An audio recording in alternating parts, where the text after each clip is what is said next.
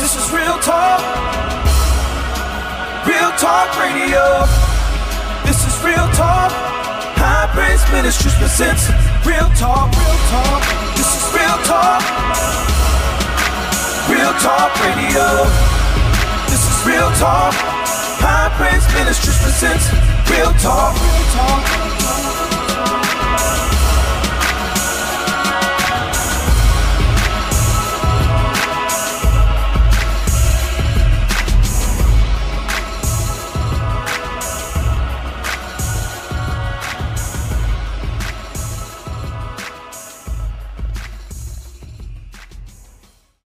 We just jump right on in. All right, okay, it looks like it's recorded.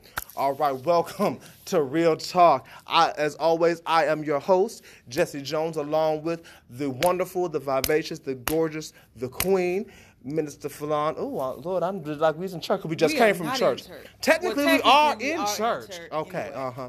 I, let me rephrase that with our with our executive producer who is actually producing today. Y'all should give her a round of applause. Hallelujah. She producing today. She is the wonderful, my sexy, my chocolate. Mm, delicious. She is the queen. for Falon. Say hi to people, baby. Hi, family. And to my left, this is a treat for me, y'all. Y'all don't even understand. We just got out of service. Well, we didn't just get out of service. We've been out of service for a little while. We done done, we done done some things in between service and now. Lord have mercy. But we are here with one of my mentors, one of my fathers in the gospel. I know some of y'all who are super church, like, you can't have more than one father. Yes, I can. I got this one. How about that? Y'all leave me alone. He is the pastor of Greater Love Community Ministries. He is a wonderful man of God. I'm going to allow him to introduce himself. We're going to go from him on down. Come on, introduce yourself. Tell the folks who you is. Well, hello, everybody. I am Bishop Chris Chamberlin, and sitting left left to me is my lovely wife. Pastor Tashanda Chamberlin. And to my left is Pastor Mary Scott. I couldn't hear none of that. What, what, what was it? What's your name again? Pastor Mary Scott. That's what I'm talking about. There we go. Let, let that evil Troy Polamalu speak to you. Let, let, let's speak on through you. Now look, you're now. And to my left is my lovely husband. Bishop Brent Scott. He lovely. He, he is lovely. mm, yeah, he lovely. He lo- until he said that devilish OH mess. Yes, O H. Mm-mm, is closed. How about that? Mm. All right. So we go here. We going we going we gonna do this like we always do. We gonna do a free flow because I don't have no form. I don't have my notes like y'all normally used to see me when we do a live. We just gonna do this right off top. Just do some flow. I'm gonna ask them some questions that get, let them give you some insight. Y'all can ask some questions as well. We gonna do get this real talk flowing. All right. So let's start with this. I'm gonna, I'm gonna open it up just for everybody, y'all. Whoever want to chime in, chime in. Let's do it like this. Let's be churchy first. How about that? We're gonna do. We're gonna be churchy first, and then we're gonna really open up so you can really see the insides of folks, the, the folks that are going. When y'all was called to the ministry, how'd you know you was called?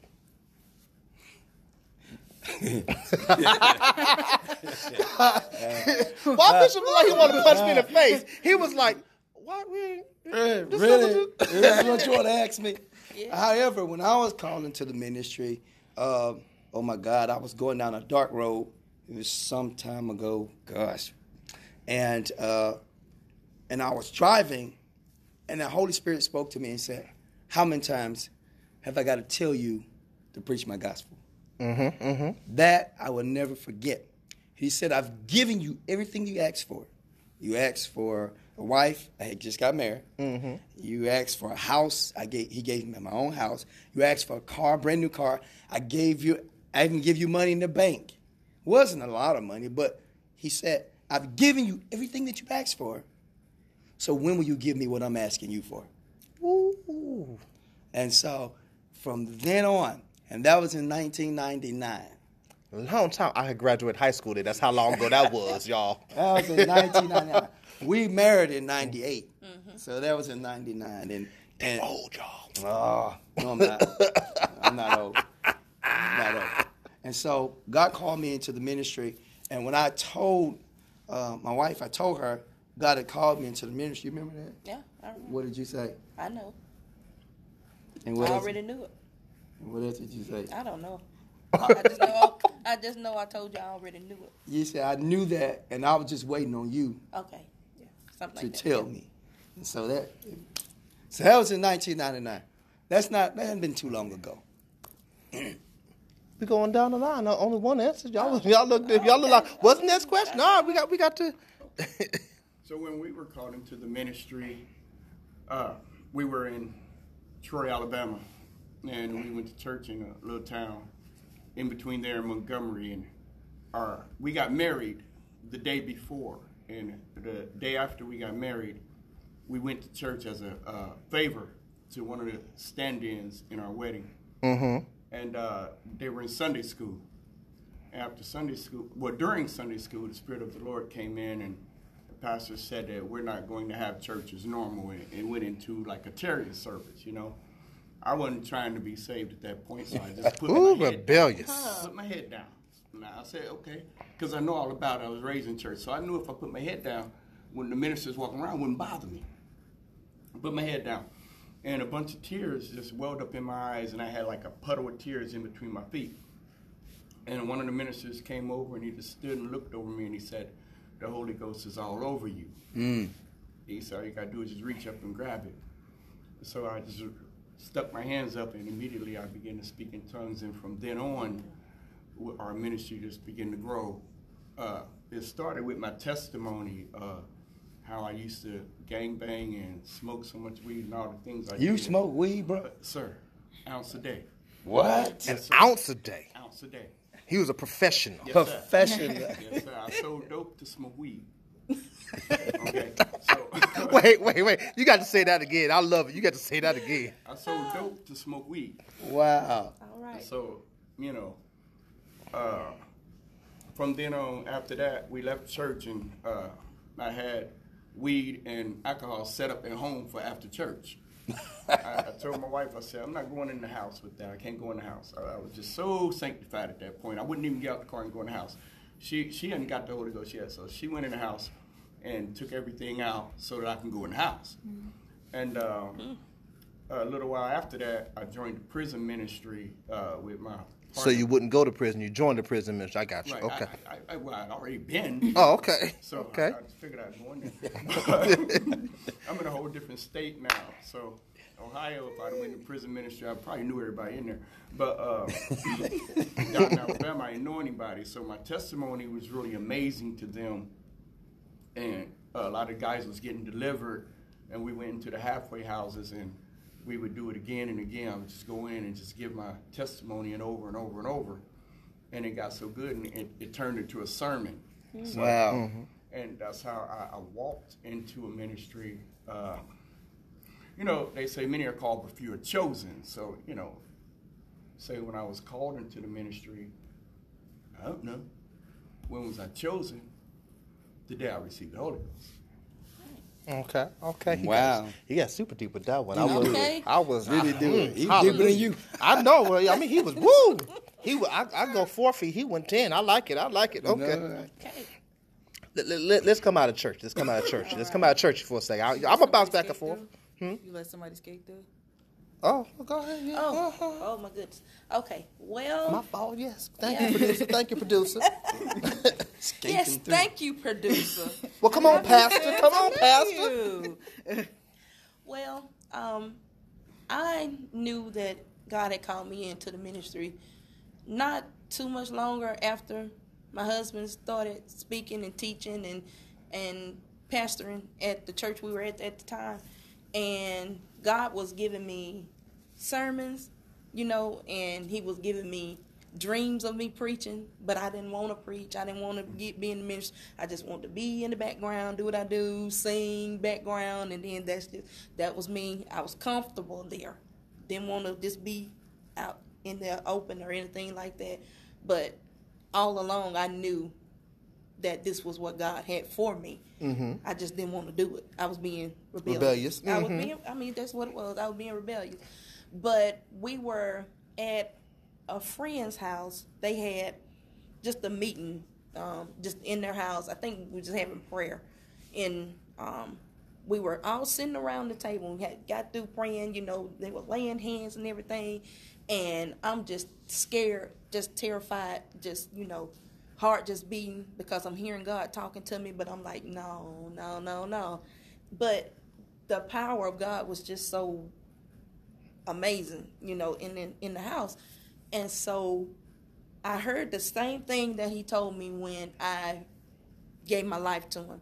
He told me, "The day you hear my voice, harden not your heart." Mm-hmm. So when he spoke that to me sitting at that table, I said, Lord, okay, I'm through. You know, I guess I surrendered or whatever. I was Mhm. like, okay, I'm God, I'm through. I'm gonna, I'm gonna go ahead and I'm gonna do it.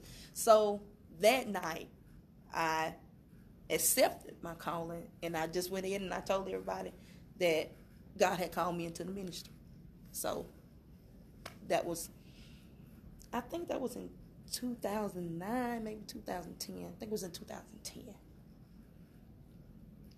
Okay, about ten years ago. Okay. No, no, I'm wrong. it was a little bit before that. So it had to have been, it had to have been 2008. Seven or eight. One of those, somewhere in One of the- one of the yeah, numbers. One of them numbers. seven or eight, 2007 or eight. Okay. Okay. Watch this. You left Yo, no, I, did. I, I know. I listen. My, I'm looking right at it. Yo, t- yeah, I'm, I'm coming that way too. Um, I guess out 'Cause of, they ain't- they- they ain't look, heard it. out of all the uh, esteemed ministers of the gospel here, I She went deep. Look, you heard that one? um, I'm the baby. Yeah. Um, I just got licensed last year, year before last, Year before last. year before last. Um, and when I realized the call, when I accepted it, two different spaces in time. When I realized that this was for me, probably was um, when we were at Victorious Life Christian Center, and I was teaching Sunday school out on the front porch with the little kids Wow. and I was talking to them, and I didn't really think anything much of it. I was teaching. We were going over.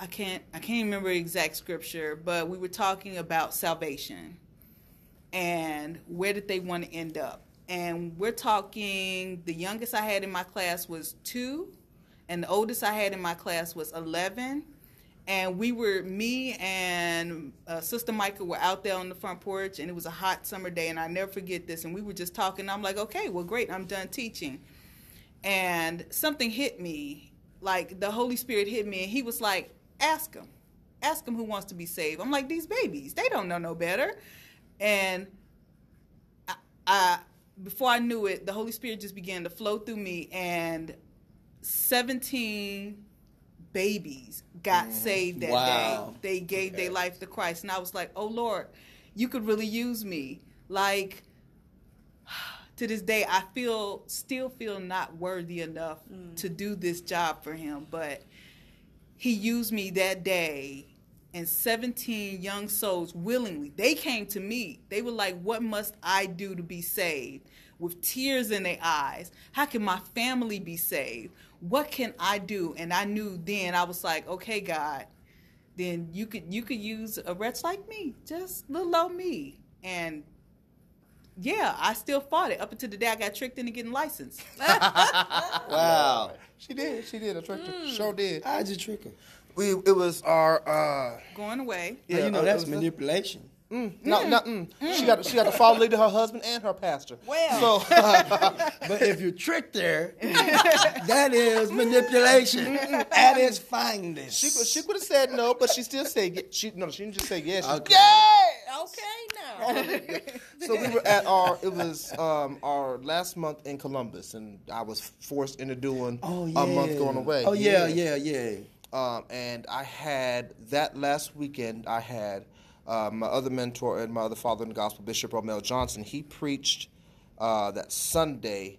I had her preach that Saturday. She didn't know that was going to be her quote unquote trial sermon. Um, and so I had I had already talked with my covering pastor, Bishop uh, Pastor Howard Williams. I talked with Bishop Romel. Had called you and talked with you. And You sent me an email. Sure did. So we're gonna go ahead Send and do an this. email. Yeah, I knew about it.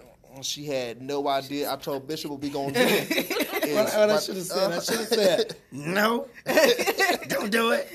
Actually, I was told don't do it that way. I really was. But Pastor Williams was like, I don't know if you want to do it that way. I said I'm gonna do it that way. She gonna be all right. She'll take it. She knows it's time.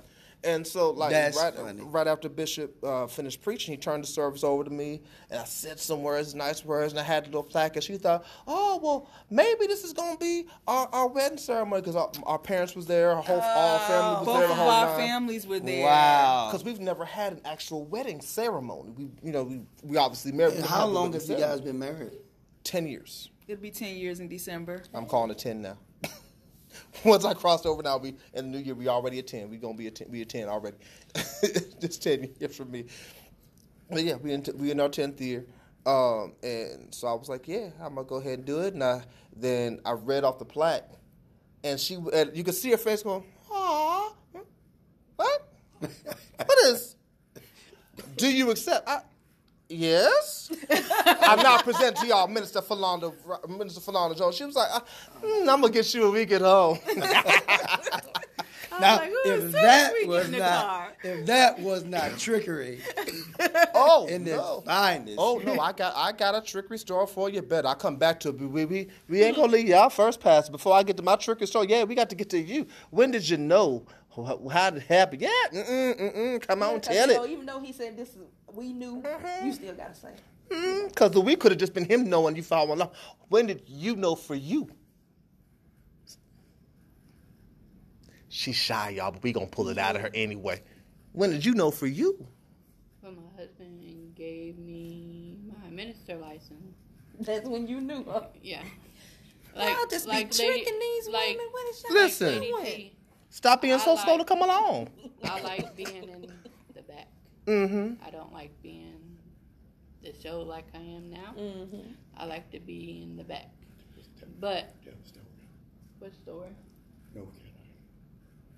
Well, we went to North Carolina Mm-hmm. to a called it's a big conference and we were sitting in Denny's and that was when all the new pastors got their license and but before they get their license they got to be in front of people answering questions Mm-hmm.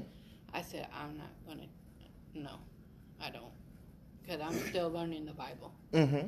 I said I don't feel comfortable doing that. They're like, well, you're already getting your license tomorrow. You ain't got to go sit in front of. I said, huh? No. So they had made me wear that collar, Yeah, that collar. and I hate to call it. and they had me go up That on collar. stage and get a plaque, and everyone went woo. Everyone No, went, they said, woo, woo. woo.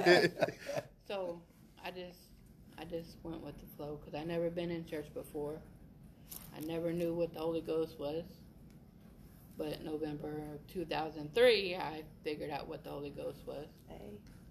and I want I, more or less I was following his tail because he was happy, Mm-hmm. and before he wasn't. He was always drunk, high, and when I found out he was happy without those things, I'm like, hmm. Well, maybe I should go get what he Maybe got. it's something to that. Mm-hmm. So I've been filled with the Holy Ghost and saved since 2003. Praise God. Praise God. That's what I'm talking about. So, so, so the trickery. here, here, here- the real trickery. I was I was in college when I was licensed. Uh, was my no, I just graduated college. Yeah, yeah, I just recently graduated college in 04, 05. Um, and I was under Pastor Marlene Dye. Um, she's now an apostle, but I was under her, and I was doing a lot of stuff that ministers do. You know, I was I was her armor bearer. I was helping to teach. I was over the praise and worship team. I was over the dance team, do, doing a bunch a bunch of everything. For y'all who know me, know I do a bunch of everything, and I was doing a bunch of everything then. And oftentimes, what she would do is she would use me as a second signature on some documents, just to make sure that she had like you know a witness there the Yeah. whole night. Okay. And so she handed me the stack of papers, and she said, "Hey, just I need to sign, just sign that top one." And I wasn't paying no attention because I, I had done this a thousand times before. So I'm like, she mm-hmm. ain't gonna have me sign nothing crazy. Okay, cool. Signed it. She said, okay, thank you. Mailed this off. Said, okay, no problem. About two weeks later or so, I got a package at the church. She said, Jesse, this came for you. I said, who the heck is sending mail to me at the church? At the First of all, I, I'm from Aliquippa, which is the Pittsburgh area. I'm living in Columbus. I ain't give out my address. Mm-hmm.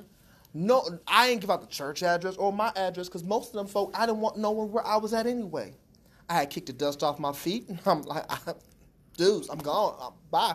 So I opened it, and the certificate said Minister Jesse. I said, what is this? She said, you know that paper I had you signed two weeks ago.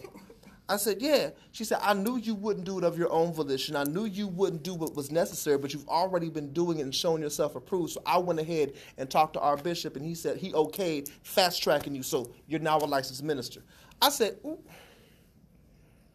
I don't like you. Because I didn't want it. I never wanted this. Never wanted this. God, I didn't want this. Because y'all go through too much. And at the time, I had a whole lot more of a temper than I got right now. And I was liable to kill somebody at that point in time in my Do you, life. do you still have a little bit of temper? Oh, I sure do. Yeah. Not not even a little bit. I got a lot of it. Uh, but God, uh, but God has tempered it. This so ain't got that, nothing to do with God. Oh, it does. It does. It got 'cause something to do with you. he- he's, he, he's he's tempered it so that I'm not quick to act on it like I used to be. Yeah, 'cause- He'll let me be angry, but sin not. But you used to be one to cut.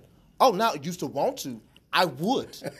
oh, I love sharp things. I, I stab you in a minute. I wouldn't have no problem with it. Nobody has give. Only one person has given me close to a reason to want to stab him, and I didn't want to stab him. I was going to take a cinder block to the back of their head. It was my best friend who stopped me from taking a cinder block to the back of their head mm. while I'm in mid swing of the cinder Violence. block as they're walking up He's the steps. Come on now. In The the ki- midst. in the midst, Kingdom of God suffers violence, and the violence taken by force, and I'm the most violent of the bunch.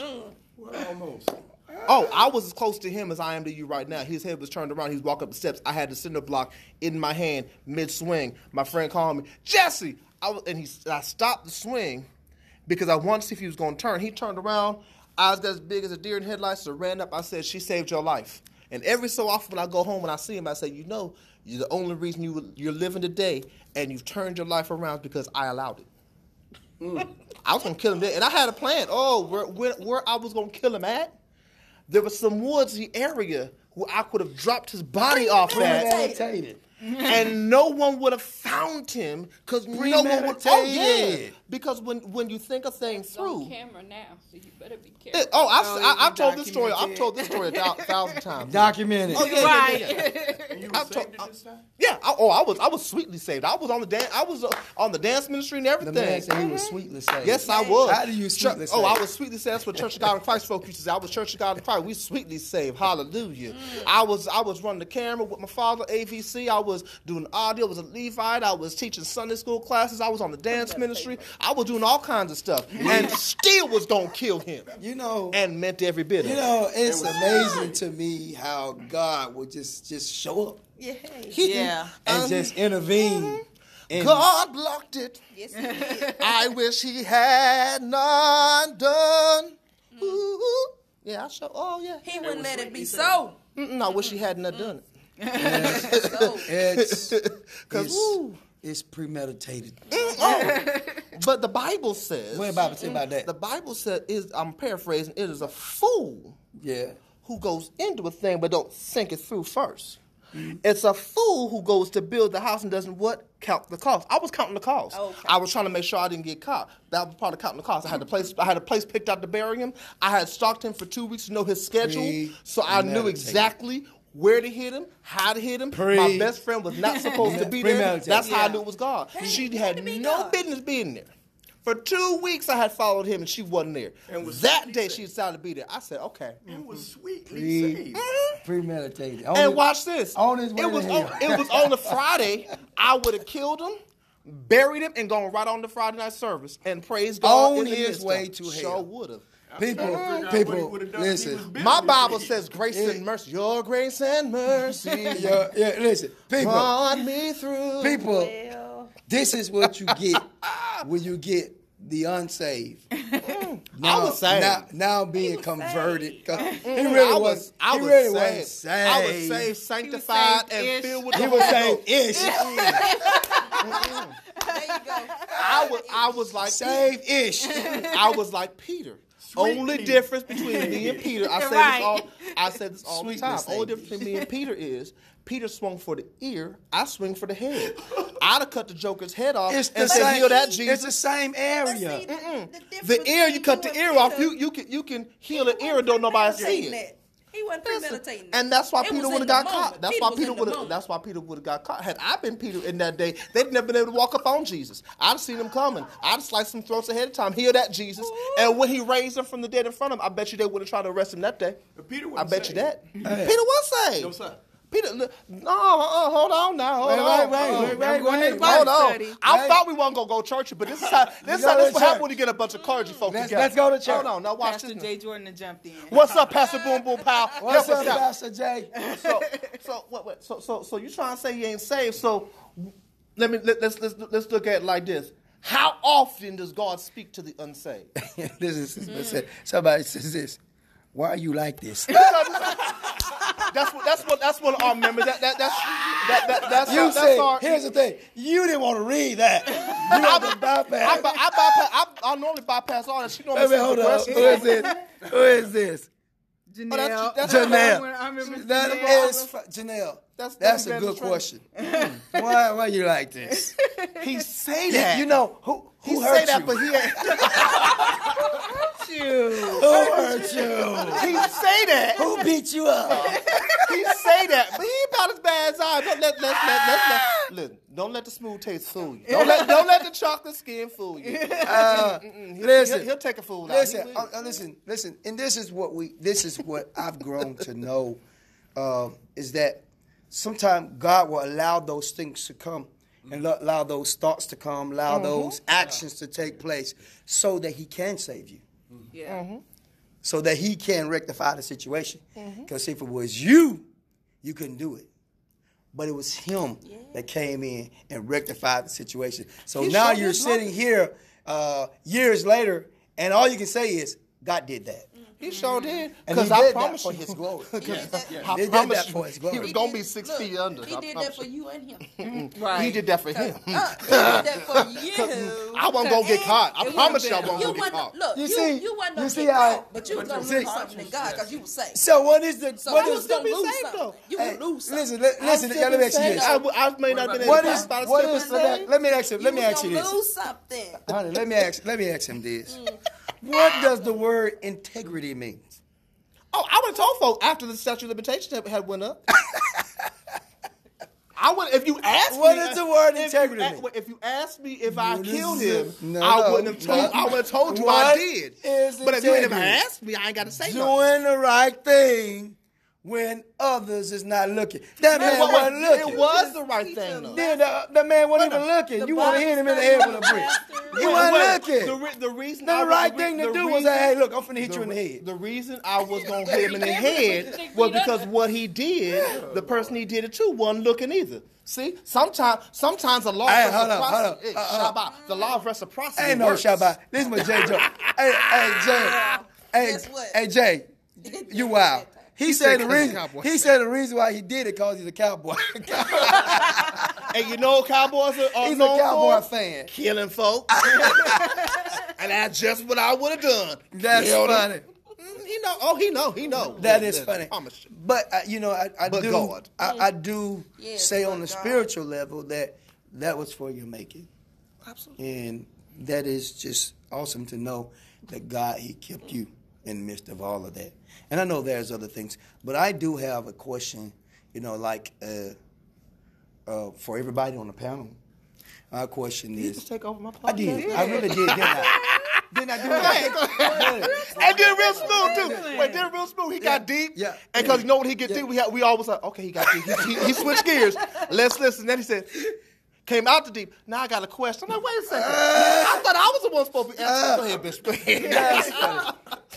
My, but my question is, what is one thing on this board, on this panel, what is one thing in your life that you regret?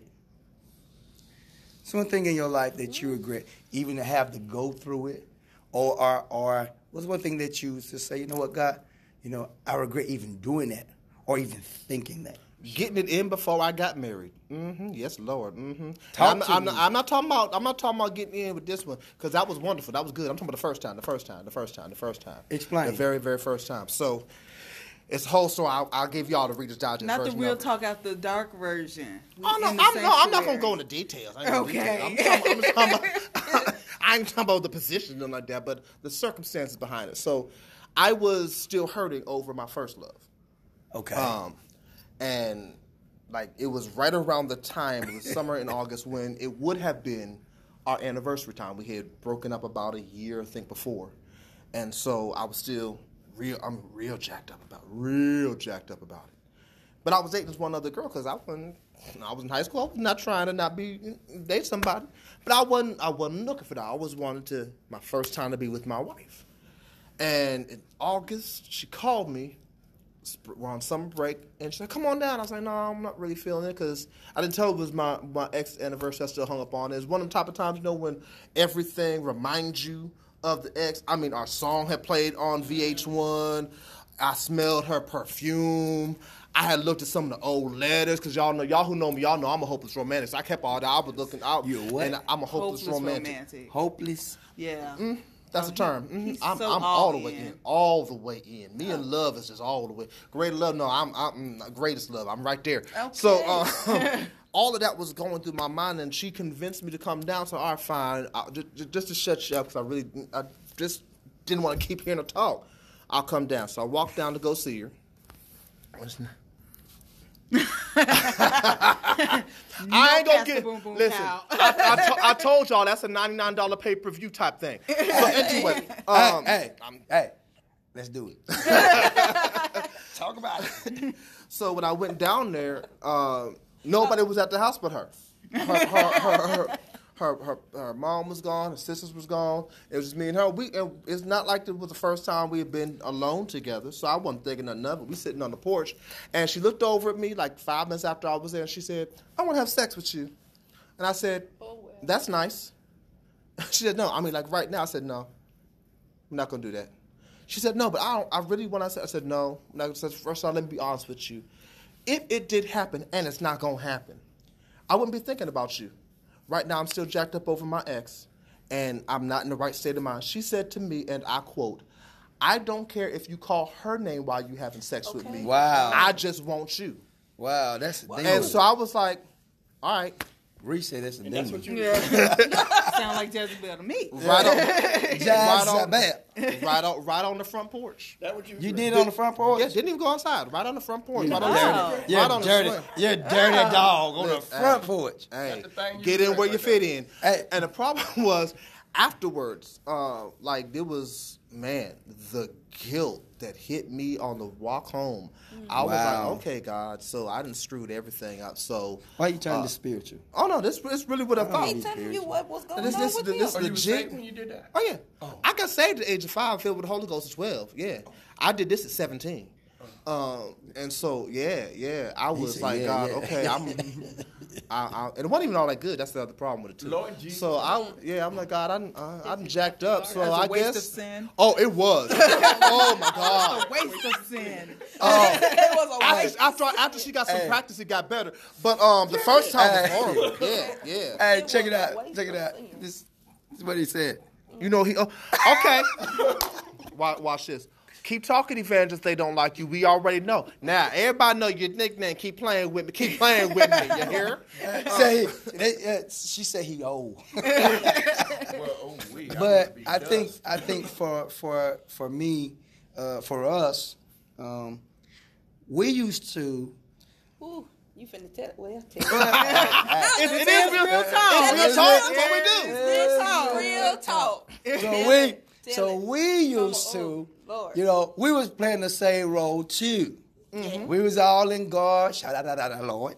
Mm-hmm. We was all in God, mm-hmm. but we used to get on our knees before we had sex mm. and Lord. pray to God. I was- Lord, I wasn't praying. I this was in is- tongues. And this I is wasn't praying. and this is what this was my prayer. And this is crazy. Mm. My prayer was, okay, this is real talk. I'm gonna be, yeah, that's everybody, know, talk. everybody know me. I'm. I'm blunt, and he said after dark. But the, the comments is flowing now. Uh, born okay. speaking in tongues. so we, yeah, we were on our knees praying. I was telling, come on, come on, let's get on our knees and pray. And here would be my prayer, Lord, please forgive me, for you know I'm about to hit this Uh-huh. I know. I know it. I know it. I know it. And Lord, give me the strength and forgive me, Lord, because I know I'm about to sin. And you know, and I was always use it I would always use that to my advantage. Mm-hmm. You know, I would, you know, use that because you know she always want to be so meek and humble. But me, you know, I'm like, oh no, I'm ready to go. and so I got, so I got to trick her, and that's what it Oh, was. wait, did he, wait, he said trip. Now he I talked about trick. me. Manipulation. I tricked I him did. to God. I tricked He him. trying to trick out God. That's that's and I would say, that's messed I would up. say, hey Bishop, I would say, God gonna forgive us. Ah, yeah, yeah, yeah, yeah. God gonna forgive us. And I go, and I promise God, now we get it on. For them good two minutes, I was good. Bishop, my We- first time was 25. No, we had to get her up because we didn't want her mama coming home and find out Oh, that okay. we was doing this. Oh, God, want it's to real no talk. witnesses. Oh, I want her- Brandon. I was Down. trying to hurry up. Oh, her mama gonna see this, Lord. Well, The real- cars was watching a me. What you look, talking? A uh. real talk. Didn't want her to walk out the room. Them- She yeah, was in the she- room. she's in the room. She oh, I've was in the I've done- bedroom. She was in the house. I've done Where's that. that? That's, when, that's, when, house? that's when you just put the hand over the mouth and muffle. That's the- Nuh-uh. And sound a then, you know, she got a little sister Cookie. Cookie always want to run in the house. What y'all in there doing? What Come y'all on and get doing? traumatized. Come And I'm on. like- you gonna have to have counseling after this. Come I'm on. like- and then she always want to stand up there with her big eyes, want to look. and I'm like, go in the room, little girl. Go in the room with your mama. And we that was the best two minutes of my life. You hear me? two Thank minutes, God Lord for two minutes. And because we had to hear it. You know, we I'm, to pray- hear I'm praying that God God has increased, enlarged your territory. He I'm has praying. enlarged my territory. Thank you. Lord. You're- Because um, You're- Yeah, we were young. He's enlarged by territory. Two- We were two- young two- back we were then. young. Bishop, I was 17. I had 25. Come on, Bishop. Come, my first, Yeah, come on, this is- Bishop. Two. yeah, that's I'm praying for you. But Regretting why we Pa- uh, Pastor J. Jordan is crazy.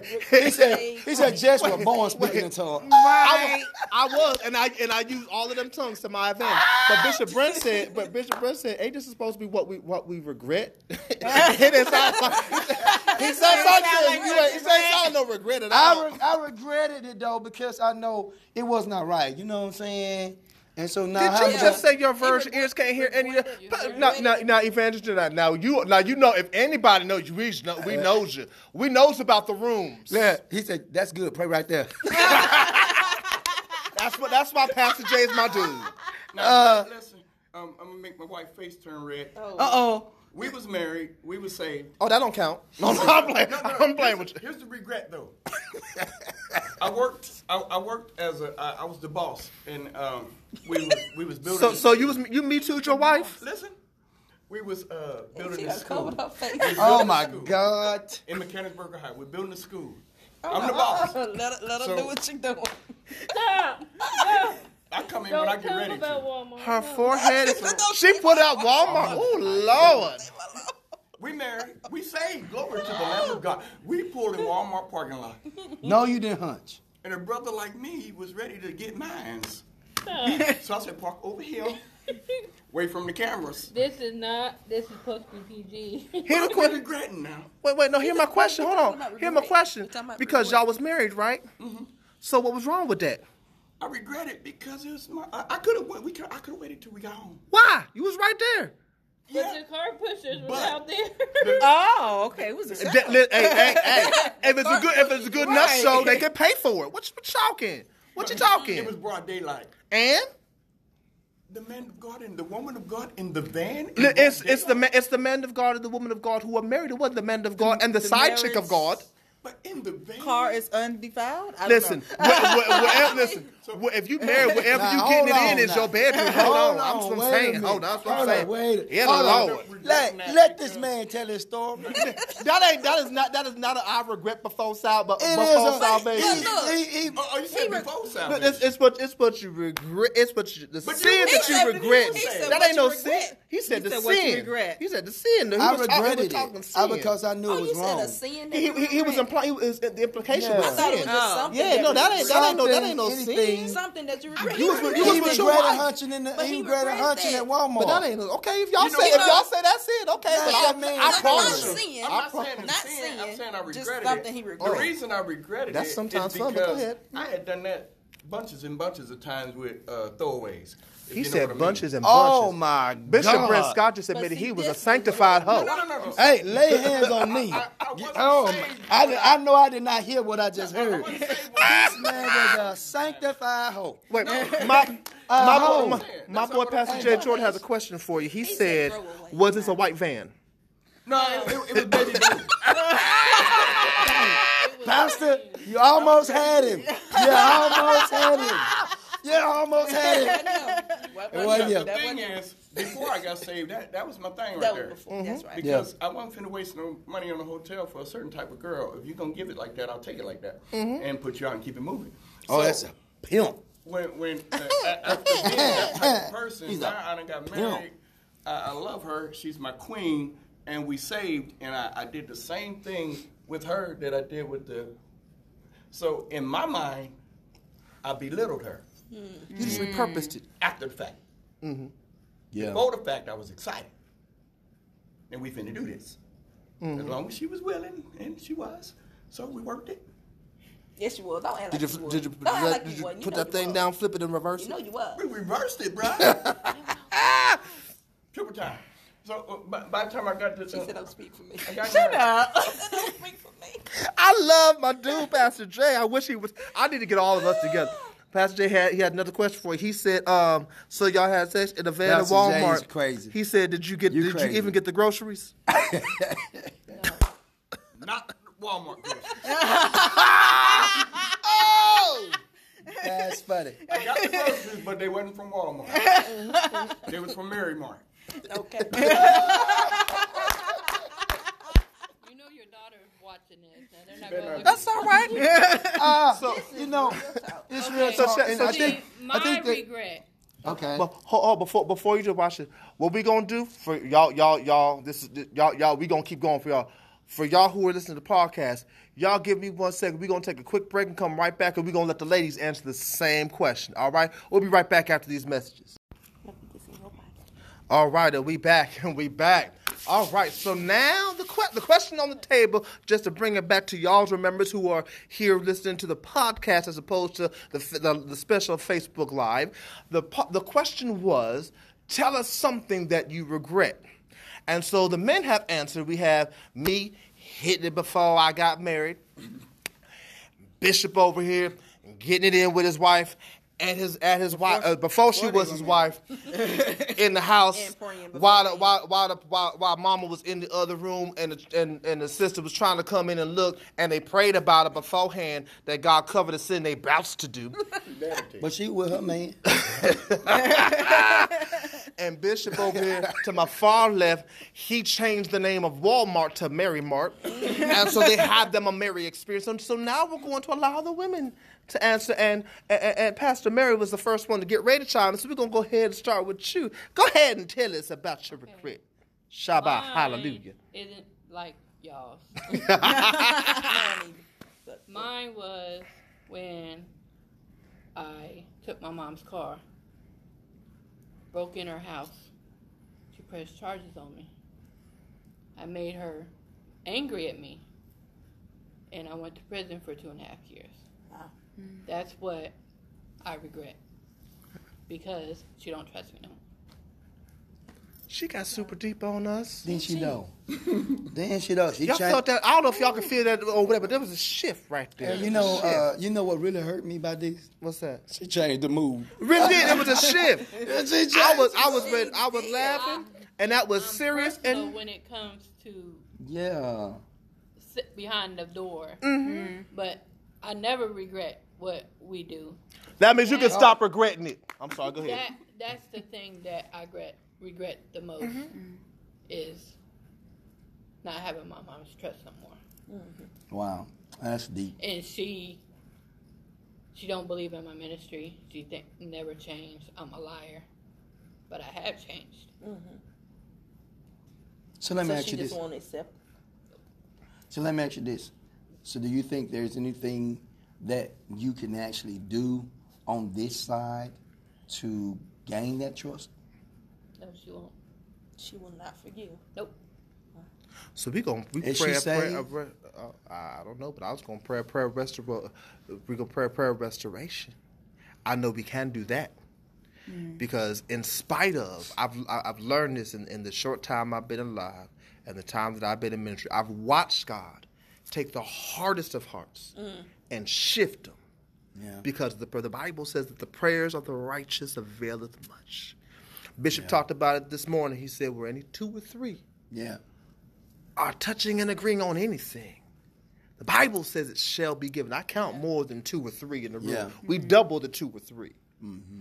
We all have fervent, effectual prayers. So I just believe it can happen. I can. be- I believe in restoration. I believe my God is a God that does restoration. He restores families. He restores them because he believes in family.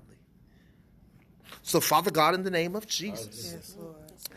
God, you heard the heart's cry even in the midst of this of this session, God. You heard her heart's cry, God, that she would love to have the trust and the love of her mother once again, God.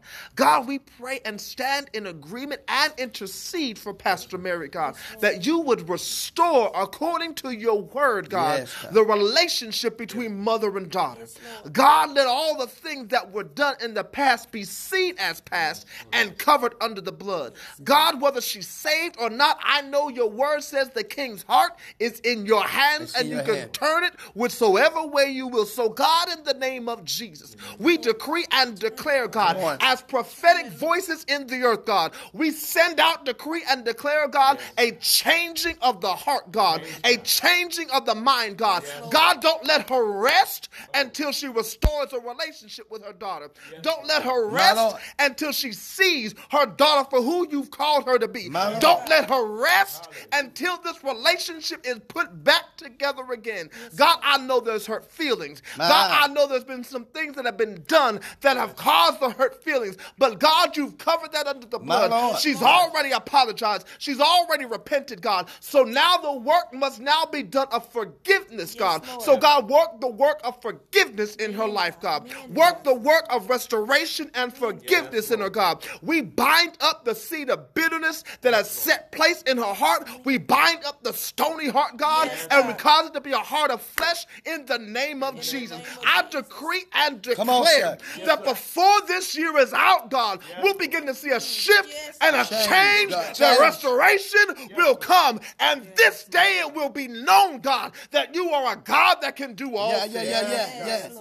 Lord. Yeah, God. We decree it and declare it, and we await the praise report. Yes, God. In, In the Jesus' name, name. of In Jesus. Jesus' name. Now, God, because you've gone ahead of us and given us victory. Now, God, because you've done according to your word. Now, God, because you've already restored, we're just awaiting you, for the God. physical manifestation on Yes, this sir. side. God, Yes, will be sir. so careful to give your name all the glory, all the Lord. honor, Yes, and all the praise in Jesus' name. My Lord. Amen. In the name of Jesus. Amen. Glory to God, glory to God, glory to God. I decree it by any means necessary. Ah, yeah. Before this year's out, you're gonna start to see the shift. I, I, I, I, I, I don't. I, my wife will tell you, I don't say unless I know what God has said. I know what I hear. I know what I see. Your heart's cry. Maya bashata. You will see that God is called Glory to God. before this year is out. Glory to God. Don't lose heart. Don't be discouraged. You gonna see God moving that Yeah, yeah, impossible situation. That one block that you saw was that it was impossible. God said, "I can do the impossible." I don't say it to try to be deep and to try to be try to be super spiritual. I say it because I know what I hear God say. Watch what God do. He's gonna do it. I, I'm I'm sitting here, and all I hear in my spirit is the man with the withered hand.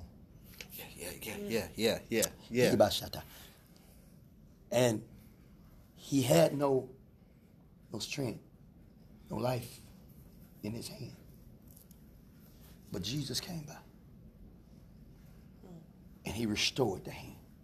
Yes. And I hear God telling me that restoration is going to begin in the hand again.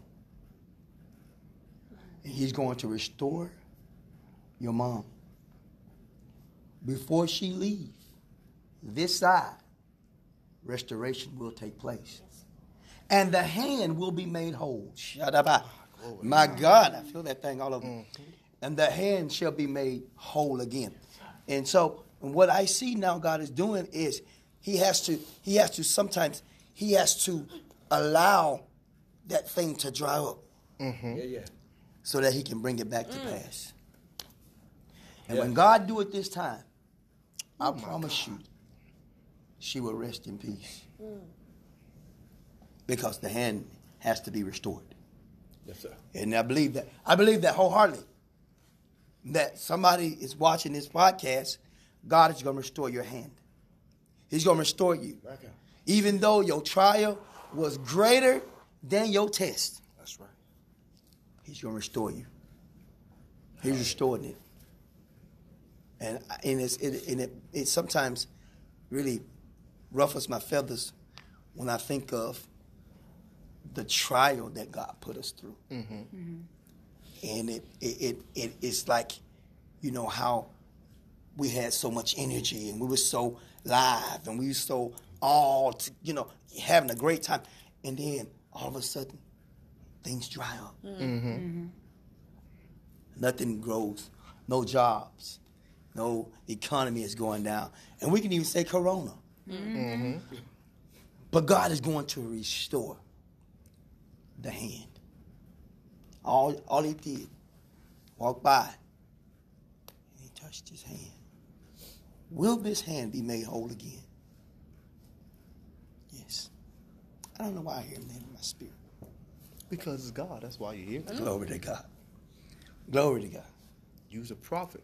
For those of y'all who don't know this man, and I don't know how you don't know him, hey, you know me. Mm-hmm. Glory to God. It's a true prophet. Yes, sir. I don't play with this thing, and I don't play with the prophets who are around me. If y'all have y'all heard the if y'all heard the message we taught in next level service Saturday about the prophet, you know I don't play when it comes to the prophet, and I don't hang around false, fake, jackleg, bootleg, catfish prophets. Nor do I allow them to speak anything around me without saying something about their horrible word that God ain't gave them. Mm. This is a true man of God. This is a true prophet of God. If you hear him, though the prayer and the word that was spoken was directly for her, if you hear him and he directed his attention to you, if you hear and receive, watch what God does in your life. Come too. on now. I promise you, I stand on it because I've watched every word he's ever spoken come to pass. Mm-hmm. Hear him. Hear the word that God speaks through him. Receive him and watch what God does in your life too. Pastor T, you what? I'm good. I'm good at trying. I'm good at trying to steer back. I think we done, Well, we done got tore up here. Mm. I Hey, my Lord. oh Lord. Um, the thing that I regret is just not or waiting so long to go back to college. Mm-hmm. Mm-hmm. Because, for one, it's so much harder for me now. I'm older, so it's so much harder. You know, things are just concepts I don't grasp like I could have when I was younger. And also, I regret it because I put so much pressure on him and didn't know it. You know, for years, he was begging me to go back to school, go back to school. He would say, please go back to school. And I didn't know why he was just pushing me to go back to school. You know, I'm like, well, won't you just accept me how I am? I got my bachelor degree. I'm working, doing, you know, this. So just let me be. Leave me alone. I don't want to go back to school. It was hard. I ain't trying to do that no more. You know, not knowing that me not going back to school was putting so much pressure on him because he was pulling the weight. Mm-hmm. You know, he was pulling all the weight of the bills and everything. If I'd have gone back to school, got my master's degree, then, you know, I could have been more of a help for us. You know, things could have been a whole lot better for us. But me, I'm just, you know, just thinking at the time, I ain't trying to do this. I ain't trying to go back to school. I don't want to do this no more. So I regret not going back because, you know, now I know how much pressure I put on him. And I didn't know that then. But just um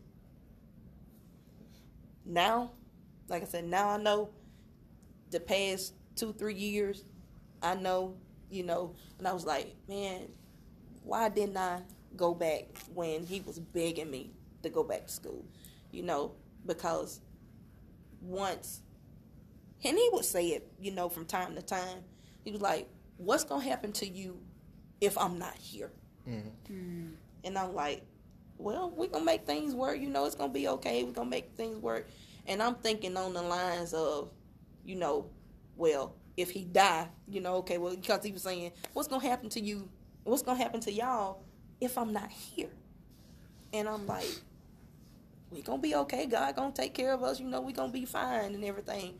But you know, God allowed it to be now uh, in 2017 where He had to leave, mm. and everything that He was doing, it fell on me, and it was so, woo, it was so hard, and many times I would be, you know, awake at night and I was like, Lord, why didn't I listen to him when he was trying to get me to go back to school? Because at the time, um, I right before he left, I went back to school, and it was hard then.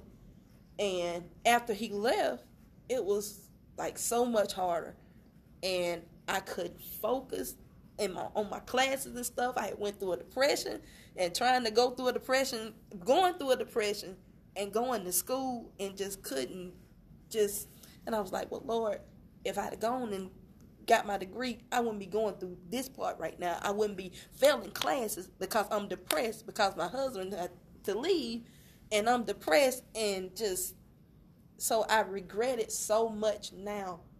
Just back then after he left, but just even now, I still regret it because I was hard headed. You know, mm. I was really I was that's just all it was. I was hard headed. I was selfish, and I regret that because it did. It put so much pressure on him, and I just I regret it. I think too, all the time. And I, and I think too, uh, and I think this is for married couples that it's more to your marriage Ooh, than in my head. You in my head. You in my head. it's more to your marriage than just I'm married and I'm going to have sex with you, mm-hmm. or or bills. Right. You know, you have, and I tell her this all the time.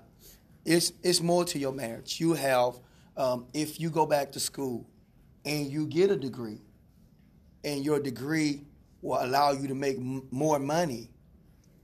That right there will put so much spice back into your marriage. You'll be it'd be like, really? Just that. Mm-hmm. Just the fact of, uh, of them in your marriage will say, let's do something different. Because in our marriage, all we did was work, church, and back home. And marriage becomes dull. And if anybody is going through that you know, that, that, that phase, which we have 22, 20, 20, 22. 22 years of this, you realize that you don't grow together, you grow apart. Mm-hmm. Mm-hmm. And you can actually live in the same house, yeah. Yeah. sleep in the same bed, yeah. but you're distant. Uh-huh. Mm-hmm. And many marriages uh, you on the rocks, you on the, you on the, you on the, you on the verge of like, well, you know what? I want a divorce, and that's why a lot of people get divorced mm-hmm. because we got the we got the work down, we got the church down, mm-hmm. we got the maybe the sex down, but we don't have communication. Yeah. Right. Yeah. And one of the things that I told my wife while I was in Morgantown is I told her straight up. I said, in order for our marriage to to work or to get back or even better. Mm-hmm is that we got to communicate. Yeah. You got to tell me, and you got to tell me how you feel. You got to tell me what you don't like. And there's a lot of times I don't want to hear what you don't like. Right. Yeah. Mm-hmm. Okay. Because guess what? I've, I've, been doing this for 29 years, almost 30 years. We've been together. But I've been doing this almost 29, 30 years. We've been together, been married 22. So I've been doing this a long time. So my thing is, I don't need you telling me what you think. Because I'm the man. Yeah. Mm-hmm. But in reality, that's not communicating. No. no. What I what I did for all, all those it's times is is this okay? You said this? Yeah, yeah. you talk. What we do. And what I did all those times is I shut her down. Me too. Mm. Yeah, I shut her down and didn't give her a voice. And when you shut your spouse down and you don't give them a voice, guess what happens to them? They go in the shell and they don't come out. And I don't care, even now, I don't care how hard I try to say, oh no, you do this, go ahead, you do this. I sit in the background. Mm-hmm. She's still like, no. Because it's so many years of shut up. Mm-hmm. That's not marriage. It's so many years of of we never really just argued. You know why we didn't ever argue? Because we never communicated. Right. Mm. We never really just argued. We never communicated. We go to church, we got it down pat. Mm. But we didn't communicate. And if you want your marriage to work, you got to change the directions. Change what you do. Change what you used to do. Because if you see it's not working, change it in the spirit of changes, but I think another issue that's not oftentimes addressed is when you go into a relationship, go into a marriage, most people look at the person and they say, This is the person I want to be with for the rest of my life. Wonderful. We, we're taught that. We yeah. think that's wonderful. Not realizing that five years from now, the person that you marry now is not going to be that same person. Mm-hmm. No. We don't leave room we don't. for them to grow. No. So that we can grow with them. With them you this ain't the same woman I married no. nine years ago. No, no. Not spiritually, not naturally, not physically, not emotionally, not the same. No. But, That's but a that's a good point. Me being the person that I was, I wanted to keep her there. Right, right, right, right, right. Because that's what you liked. Yeah. That's what you would do. We you, say it all the time to people. I, I, want. I, I fell in love with you. Yeah. Here. Mm-hmm. Yeah rather than falling in love with who you are and who you'll become. One of the, one of the conversations we have had on a on a semi consistent basis has has been in that where uh, she would say that I, I tell her I love you, but I don't just love you. I love who I see that you're going to be. Mm-hmm. And she said to me one day, she said, "So does that mean you don't? That means you don't really love, love me, now.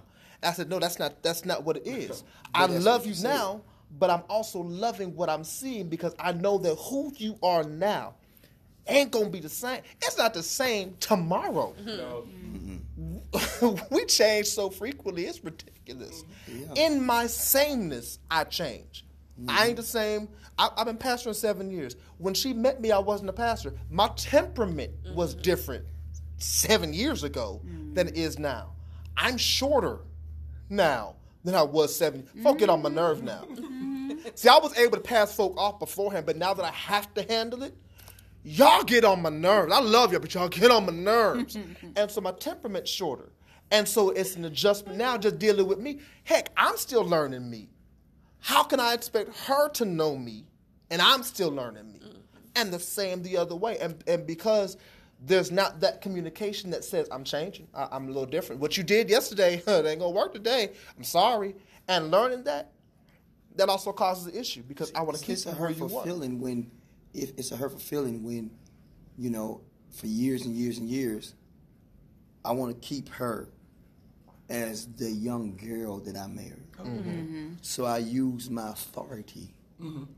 I use me being the man to keep my authority over her to make her submissive to do what I wanted her to do, mm. how I wanted her to act, how I felt she should. I was so retarded until I was making her wear stuff that old women wore. It was retarded because, you know, when she was younger, I used to go buy all of her clothes, mm. shoes, clothes, panties, bras, drawers, whatever. I would go buy all of that. And so because I, I felt like I was doing those things, that gave me the right to treat her as a young girl, even in our marriage.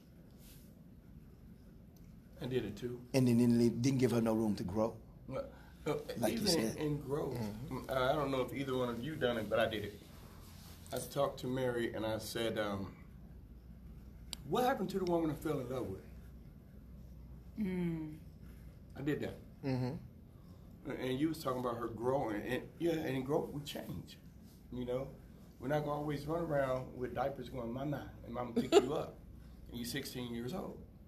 So as the marriage progresses, we're supposed to progress with it. Me not progressing, I said to her, what happened to the woman I fell in love with? The woman I fell in love with didn't talk back to me. this one do. And it, you know, So I got a question. How does that make you feel as a man when she do that? it make me mad. Get, Not mad. mad. Mike. Mike. get, he get, he gets angry. It made me really, really mad. Man. So I mean, and if you, you know, I mean, this is real talk. So even now, when he gets to that mad stage, where would that put you? in a shell. yeah, it shows her. I give him one of his pills to calm him down. I mean, for his anxiety. And, but sometimes that, that don't. Well, it, it, it, it's the thing that Wow. as men, the majority of us, we marry our women for a reason.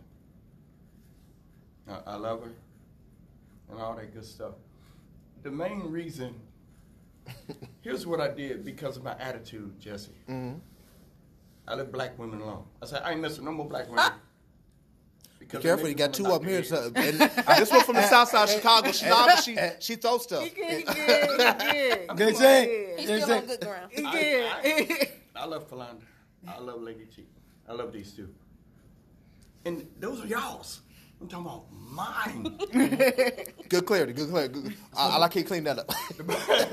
the black women I dealt with were rats. Mm-hmm. Because that's where I'm from. Right. A hood gonna get hood rats. Mm-hmm. So every hood rat I met was worthless. You know, they were punching me. That's who I was. So I said, okay, to keep from punching these girls in their face, I need a white girl. I need something different. I need a Mexican. I need something. Something. That was where my mind took me. So my mind took me away from black women. I met her. And when she, when I met her, she was overwhelmingly submissive.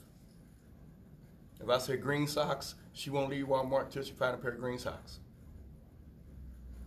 Now, if I say green socks, she'll come in with a pair of blue socks and say that's all they had wear 'em. it don't sit right because it's not what I'm used to. You know, I say to myself, "Wait a minute! I left all these black women alone to be with you, and you gonna come in here with some blue socks? Take them back. You can take them back. I'm wrong. Here you go. You I'm wrong back. because I'm I, I'm I'm not even thinking about her feelings No. at all. It is. It's when I, I w- I was in prison and we learned a terminology for that. Power, oh, power orientation. That means you have to be in control. Oh yeah. So, um, one of the things that helped me to get rid of all this power that I had gained over the years, even with the church, Yeah. um, one of my DTSs said to me, she said, Your wife is out there and she's paying the bills, she's taking care of the kids, she is uh, putting money on your books, she is doing whatever she want to do, she's going to work, she's doing what she's doing. And where are you? And she said, Are you power controlling her now? Because because you can't control what's going on out there now.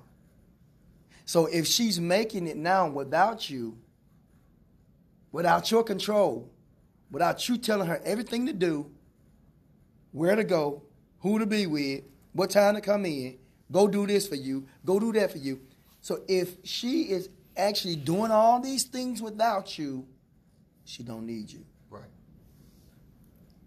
And that helped me to relinquish my power control. I still have a little bit of it, but not as bad as I used to be. What, what, what made me relinquish it is I walked in the room one day and she was just crying. I said, What's wrong with you? I said in a mean way, What's wrong with you? She said, I can't do nothing right. Wow. That's what made me drop. Because I put her in a position to where she felt like she just couldn't do nothing right. And that wasn't my intention, but that's what I did. We create those monsters, mm-hmm. and don't even see that we created. Right. and we don't Right. see create. Right.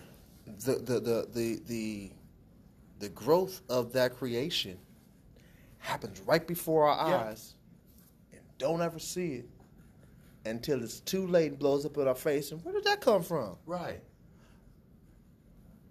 This has been growing for five years. Mm-hmm. Right under your, not even right under your nose, right in front of your face. You choose to ignore it. Yeah. because we, we, most men have be, are- so focused on the product Yes. and never wind up always never, never wind up paying attention to what assembles the product. Hear what I mean? Mm. So, the product you were getting for the time before the blow up was what you were used to, Right. but you never recognized the building attitude that was coming Mm-hmm. with the. with- So before it was, I'm gonna stay at Walmart until I get these green socks that you want. Mm-hmm. Then after a while it was, got the green socks, here you go. Mm-hmm. There was, here your green socks. Yeah. There was, look, take these doggone blue socks, all they had. Now what? but before there was take these doggone blue socks, that's all they had. You had these steps of where you could have said, hold on, is something wrong? Did I do something? Right. Can we talk? You little, is everything? Mm-hmm. Communication. Communication. But because the green socks kept coming. That's all, it was the end product. Right. when you learn to pay attention to the process. However, one of my issues, I am overly process oriented. I care more about the process than the product. Mm. Like I want the result. Don't get me wrong. I want what I want. Let's be clear. I want what I want. I care more about the process. She's not really. I mean, she's detailed, very detail orientated, but she likes the product. We're kind of the reverse. She is okay. So, and you can stop me from talking for you at any point in time. She is. You give her the vision. She manufactures the vision. That's her gift. One of her gifts. One of her anointings. She can. If you can lay it out for her, she can give you that product. I am. I say vision. No, this got it's it's it's, it's got to and it's got to and here's how we're gonna build it and all right. then product, I don't.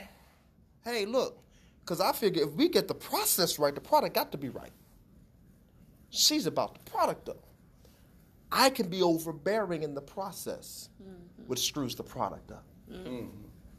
And so for me, it's oh man, how the heck did this pro? We went through the process. Come on now, how did this get wrong? Well, if you'd have left me alone Oh, if you just leave. You got and let me do what I do, but I'm trying to see the process because I'm a process person. But if you leave me alone, let me say it another way: if you trust me to do what you ask me to do, I can do it. See, that was my problem at the church. Mm. You know, I would never trust people with a vision Cause it's hard. because it's hard to trust people with the vision God gave you. And if you didn't do it then, I don't want it. I don't want it. If you didn't do it when I told you to, or or we talked about it, I don't want it. I want it. Matter of fact, I'll do it myself. That's me. I don't. I don't. I don't. I'm in the process, but you slowing my process down, and that was my mentality. Now God has taught me a lot of patience, a lot of patience, and that you know, you know, I listen more. To be a good communicator, you have to, listen, mm-hmm.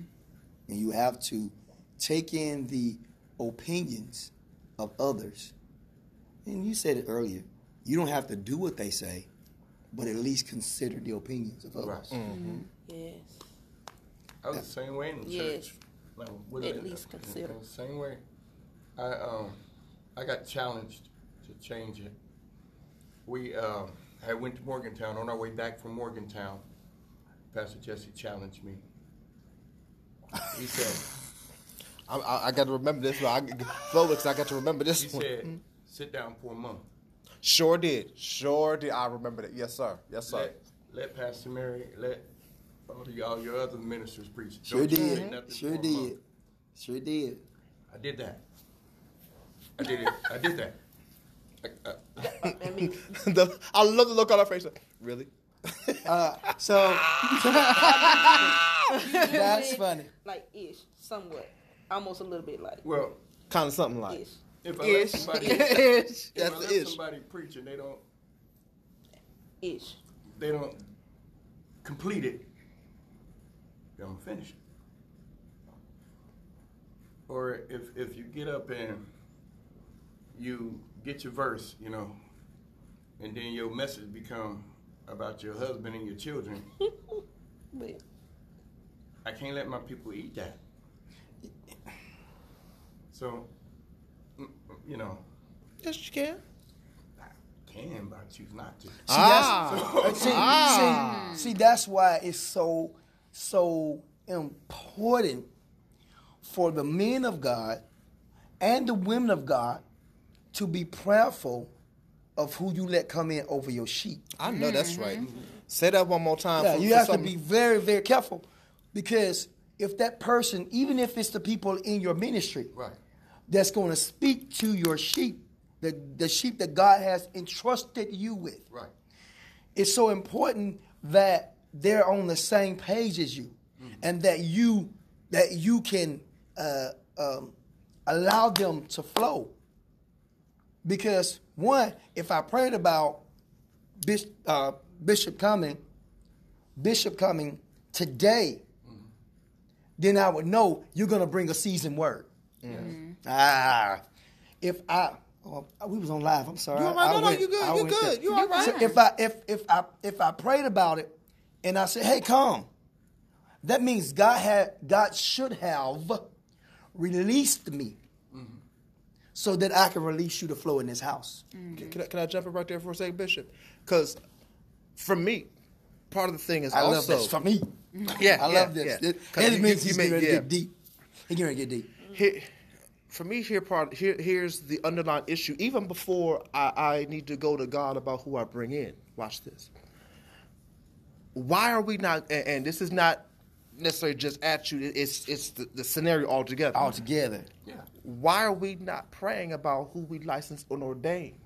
Because mm-hmm. if I if I license you mm-hmm. for leadership, mm-hmm. I ought to be able to trust that you can give a word. Yeah. And if you can't give a word, I got no business licensing you. Right. Yeah. So the issue isn't just me being able to release and pray, God, okay, God, so and so's gonna come in. Let me let them go ahead and give a word. Before we get there, do you got a word in you? You ain't got no word in you? Okay, I want talking to you. Mm-hmm.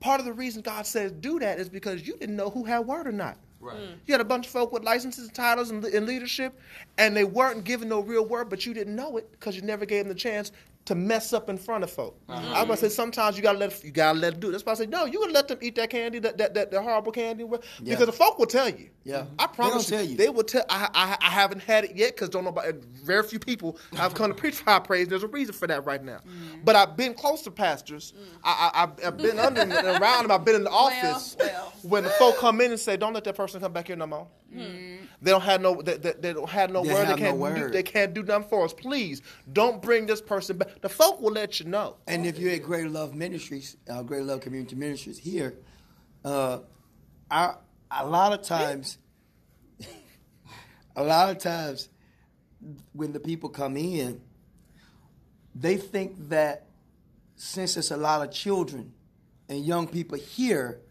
that they're uneducated mm-hmm. to the Word of God, mm-hmm. Mm-hmm. and they don't realize that I spend a lot of time, a lot of time teaching them the Word, going drill them in Bible class. So if you come up here and you're preaching something, what Greater Love Ministry children gonna do is they're gonna come back and talk to me and and the pastor here and say, Why y'all let them get up? why you let them get up there? I love it. I love the honesty. and, and and my son, Mama, Mama, Daddy, eh, my daughter, Pops. Tashanda, Pops.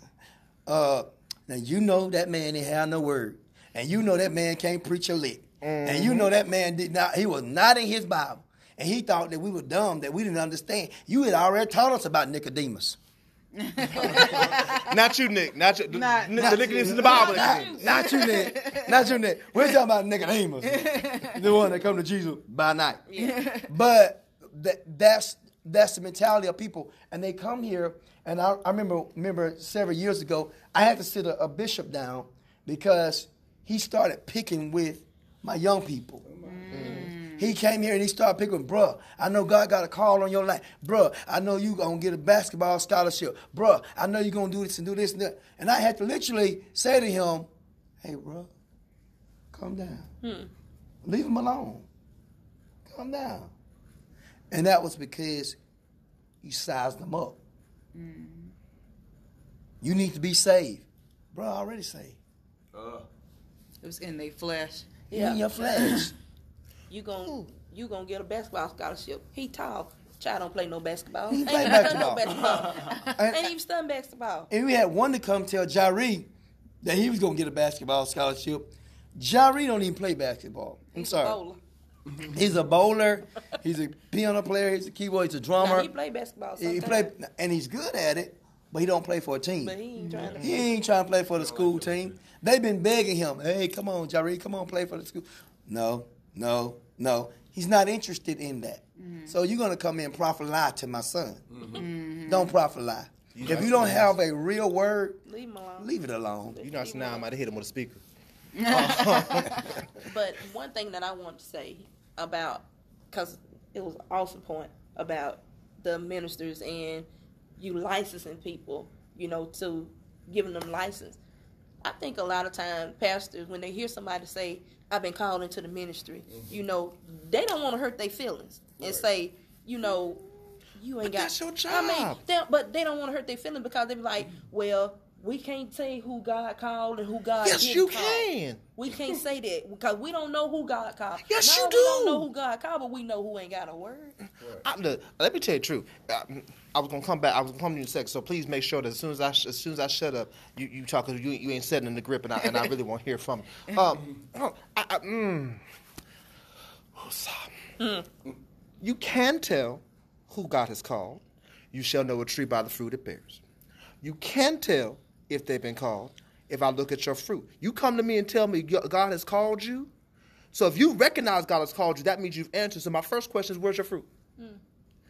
You can you can, and maybe it's just me. Maybe I maybe I'm just crazy, and y'all know I'm crazy. But maybe I just got some, some some things that you know God may have to work out. But you can't just come to me and tell me that God called you. And and here my here my point.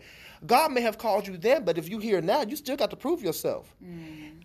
I've worked a lot of jobs, a lot of jobs. Been t- I have have been a temp for like ten years before I got this permanent job I got now. Every job I have ever been to, you know what the first thing they do to me? Send me through them through that same ninety day trial period. Mm. But I worked this before, but you ain't worked it here.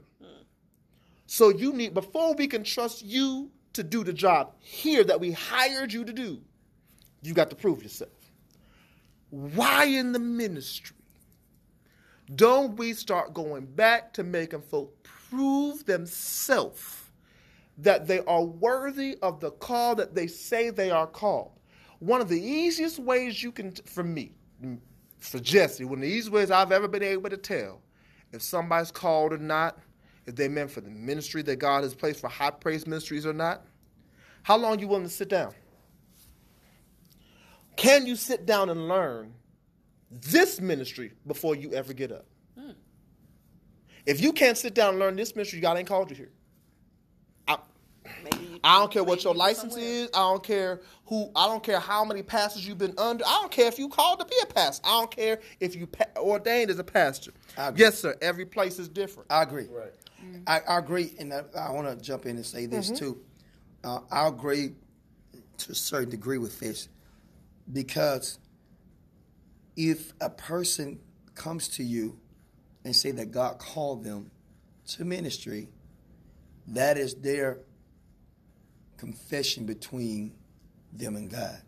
Mm-hmm. So, who am I to say God didn't do that? But now to give them a platform mm-hmm. is totally different.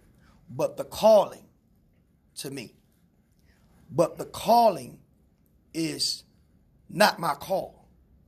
It belongs to God and that person. But so if if if even with that, the calling, many are called, but few are chosen. But the calling has nothing to do with whether I let them preach or not. Mm. Their calling is their confession as of this is what God, this is what I feel God is calling me into. Mm-hmm. Now, and again, I agree with him, uh, Nicodemus here. I agree with him that each place is different. But who's to say? we gonna get to that in a second. We'll, we'll, we'll tell you. What, we'll tell you what boom pow pow. Boom, means. pow, It- pow. it- it's a, it's, it's a whole place, thing. It's, it's uh, a whole Some thing. places are boom, boom, boom, boom, pow.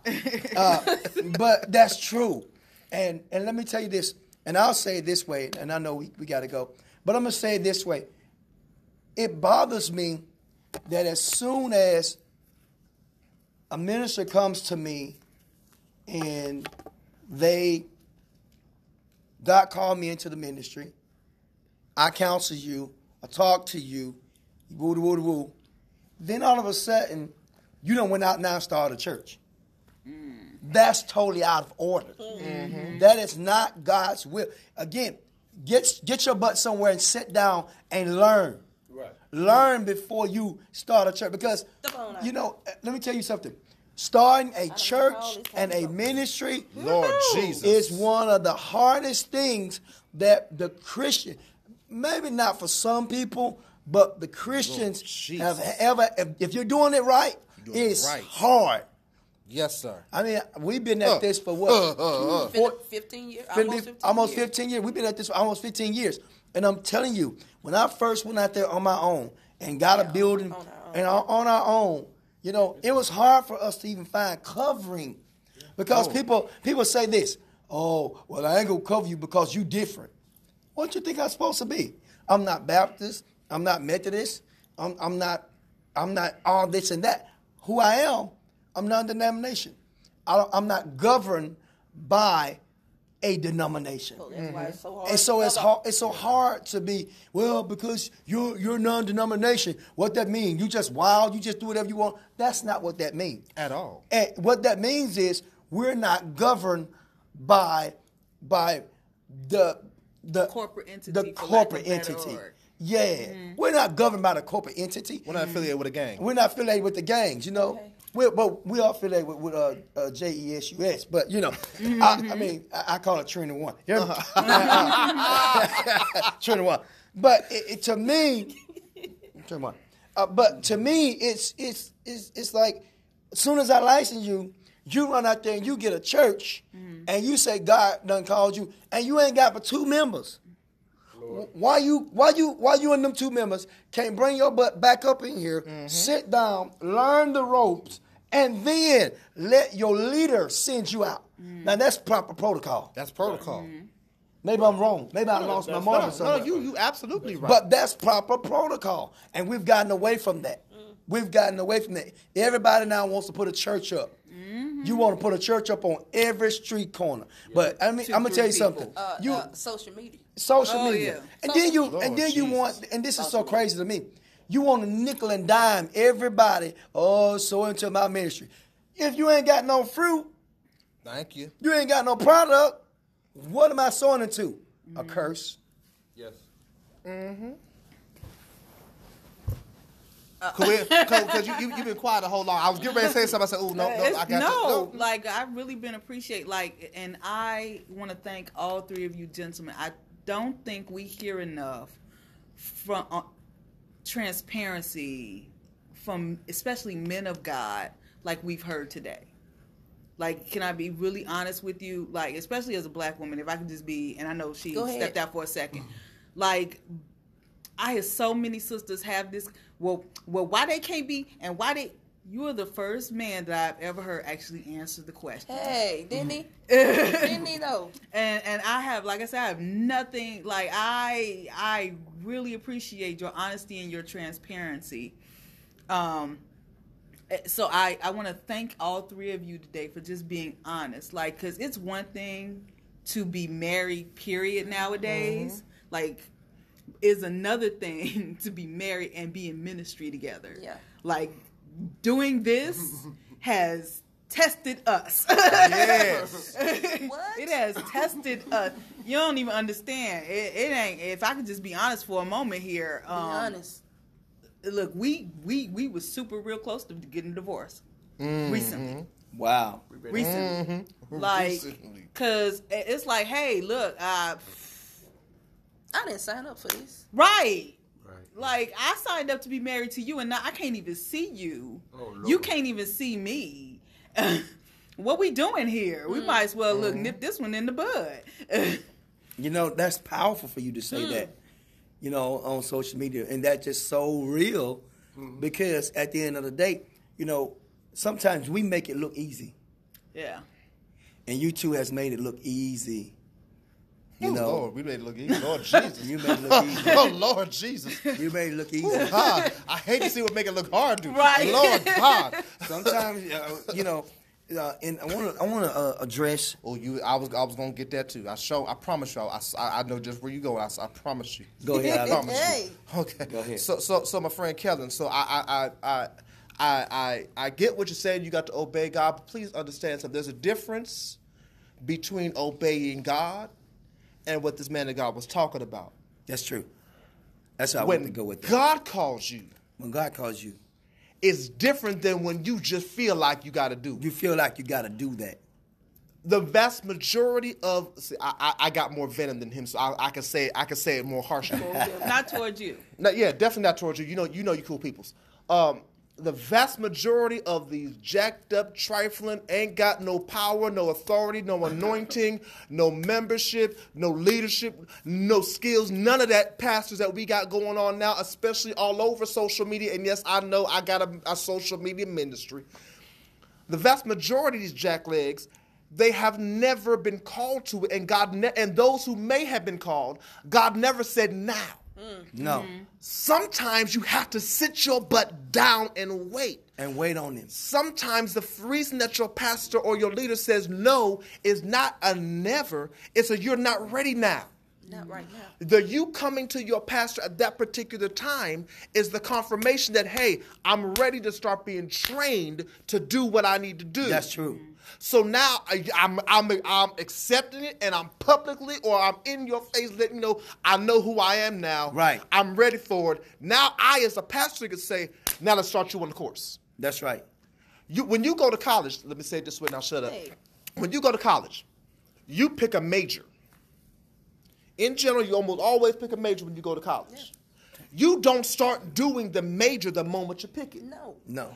You doing the major shows the professors what courses you need to take to know how to do what you want to do. Mm-hmm. You coming to the man or woman of God saying, "Hey, I'm called the pastor. I'm ready." Now let's the pastor know. Okay, now we can start training. Because sometimes I can't train you till you accept it, because you will mess up and reject every bit of training I give to you until you accept it. And the reason I looked at my wife and I could do that, I could throw it on the bus like that because she has said this publicly sometimes. yes I, I've been training her for ministry almost since the day we got married because I know what's in her. For years, she rejected everything I said to do. I'm, I mean, Oh, we fight tooth and nail. Of course, still You don't understand how hard it was to get her to teach a lesson. Oh, yeah. How hard it was to get her to just simply do the offering, so I ain't got to do it. Hell yeah. That's that's good. And until recently, where she began to see, oh, he right. God, okay, guys, do okay. Now she's becoming more open to the things that I'm trying to teach her to, to get her to where God is trying to get her to. It's a difference. I get what you're saying. If God called you, Yeah. and the man of God said, no, you have an obligation to do what God say do. Mm. But what he was talking about wasn't God calling you. Is you saying I, I'm ready and I'm gonna do it whatever mm-hmm. whether you say do it or not. Mm. Yeah. And I think it's really the people, the ones who, and I won't say his name, but a certain prophet who breathes through Columbus, Ohio, mm-hmm. My Jesus. who the it's it's those kind, it's it's those the ones who lack the the, the ones who don't understand the office of the pro- of the pastor. It's the ones who seek to manipulate and abuse the people. Mm-hmm. Those are the ones who give all of the other ones, the ones who are truly seeking to do the will of God, it's those the ones that are having a problem. And the problem is, especially, and I've seen this a lot. Like I've I observe a lot of things. Like since I've truly been walking in this. Mm-hmm. If I see one more I, man, I because he's a man, go into a church and they be like, "Oh, you called the pastor because he's a man," you don't know him, you don't know his story, you ain't know his background because you're trying to keep, especially men in the church, because you're trying to keep a man in the church. You automatically tell him he's called to this, and then they sit up there and they get jacked up. Hmm, I think right. I don't know if Bishop Romel is still on here. I think greetings, Bishop. I love you, sir. Appreciate you. Like he has a wonderful process of like, look, basically, if nothing else, you're gonna get weeded out in his process before you become a licensed minister in his church.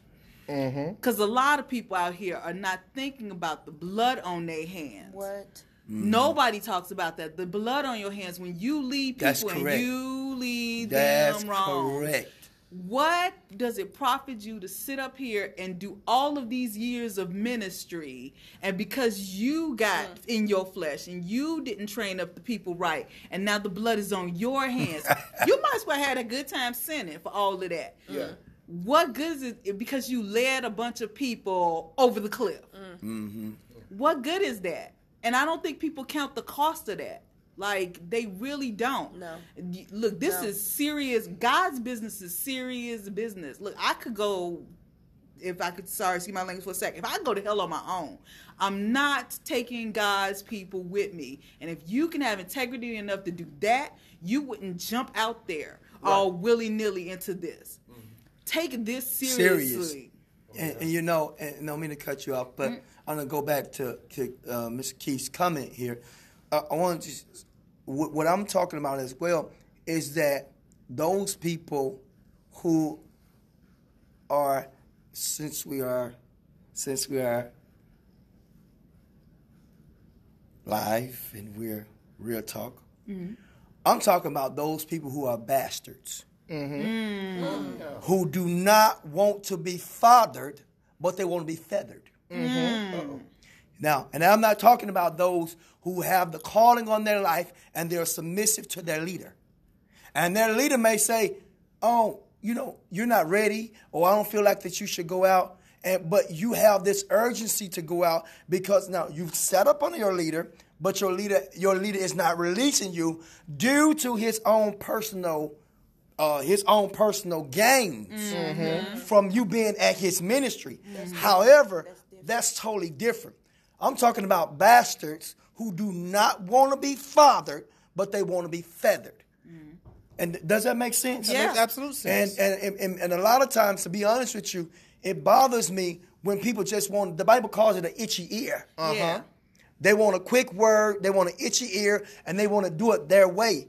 But in this gospel, like uh, like uh, Pastor, uh, you're right, you're right, you're right. Go ahead. Mm-hmm. I mean, like Pastor Falanda said, you have to in in this walk, you have to consider the whole nine yards. You got to consider the fact that you have souls that are entrusted in your hands, mm. and for every soul, woe unto that man that will scatter my sheep and spread them abroad. That is one of the scriptures that I'm so terrified of. Mm. That's that's my that because if I uh, scatter any of these sheep here at the love, that's on my hand. Mm-hmm. The blood, their blood is on my hand. So guess what? I have to take in consideration all of it.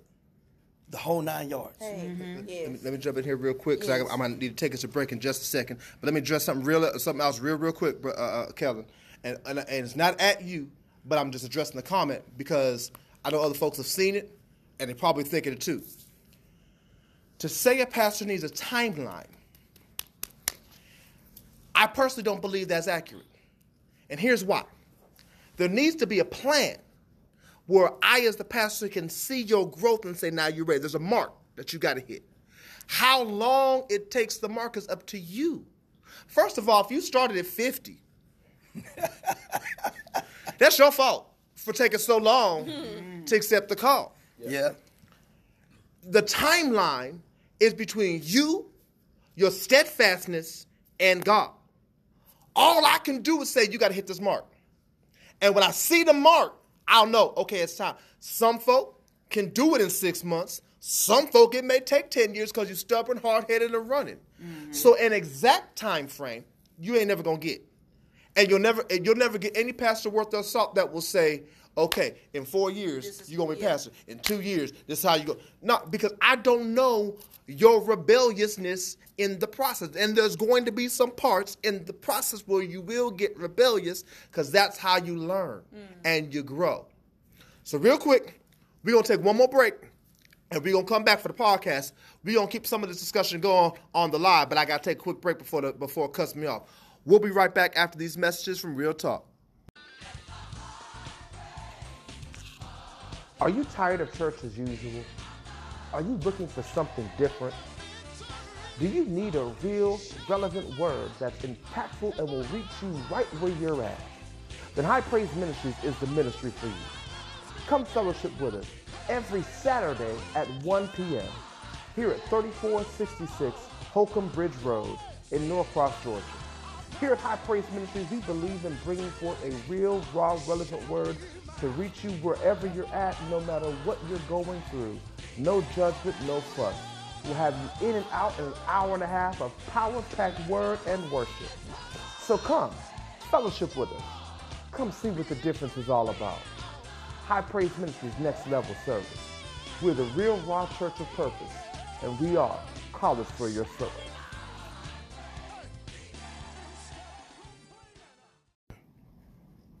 And we back. We're gonna come around with some final thoughts, but we're we having a great discussion. And I'm sorry, podcast folks, y'all missed some good parts as we went to break.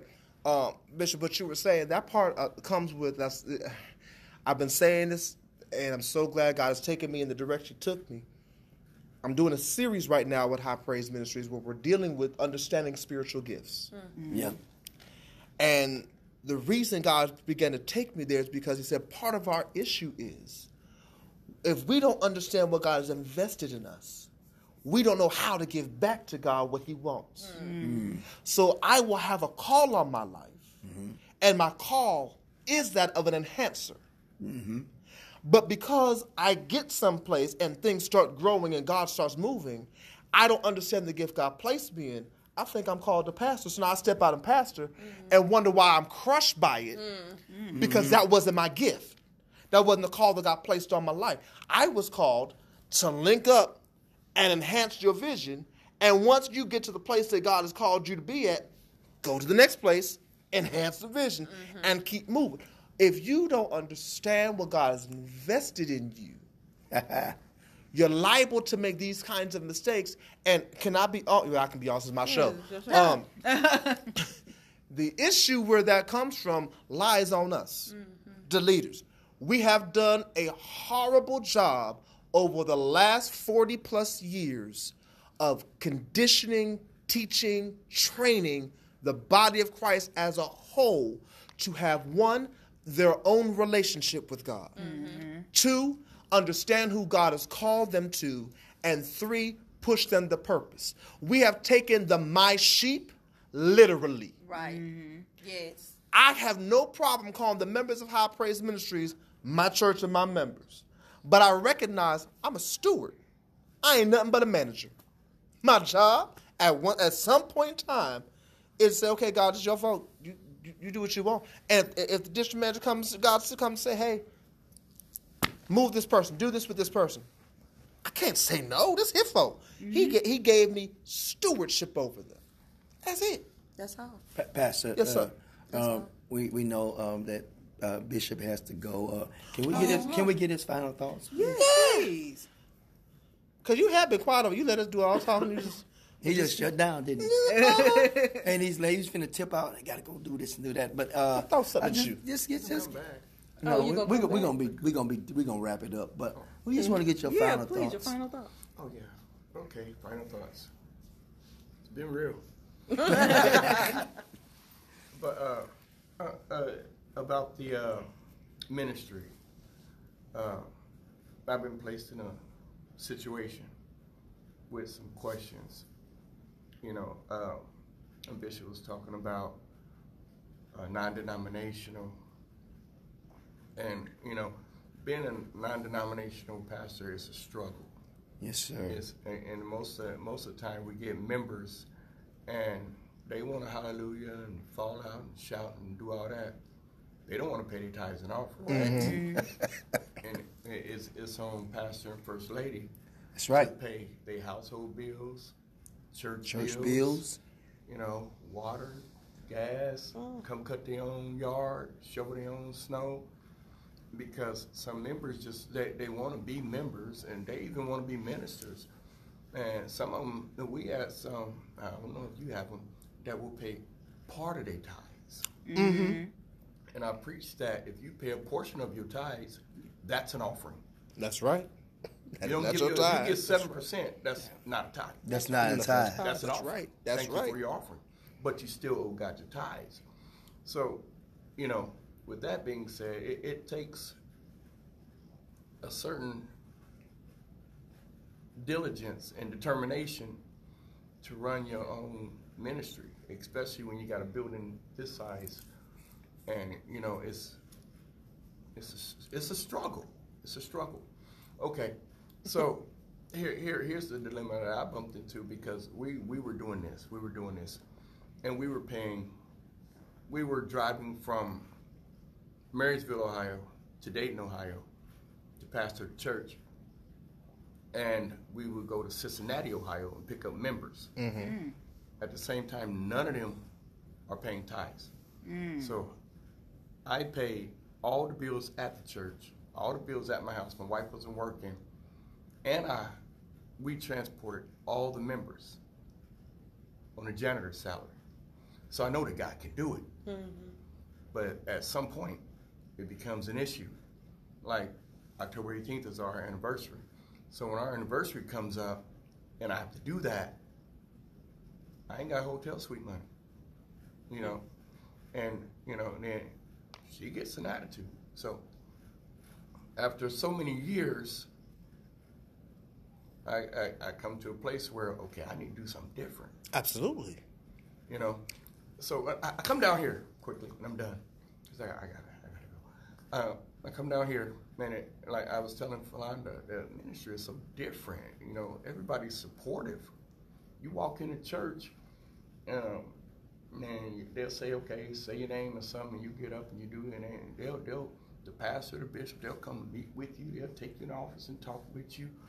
No, I, I- see this on your life, and and let, let me do this for you and this for you. In Ohio, we didn't get a lot of that. But here, here here's the thing. Uh, I, I heard uh, the bishop was saying about being in a gang, kind of, sort of. If you go into an organization, I kind of feel that. But at the same time, what if God is setting you up for something? Mm-hmm. Greater.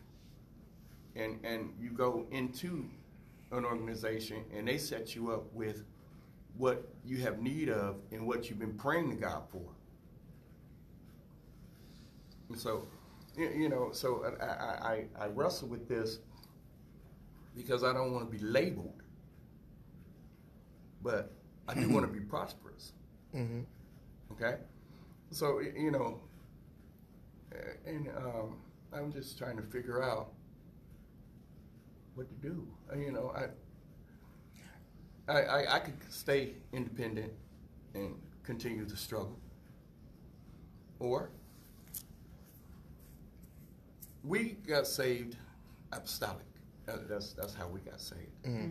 So um, we went back to our home church, and the pastor said, "You're a pastor.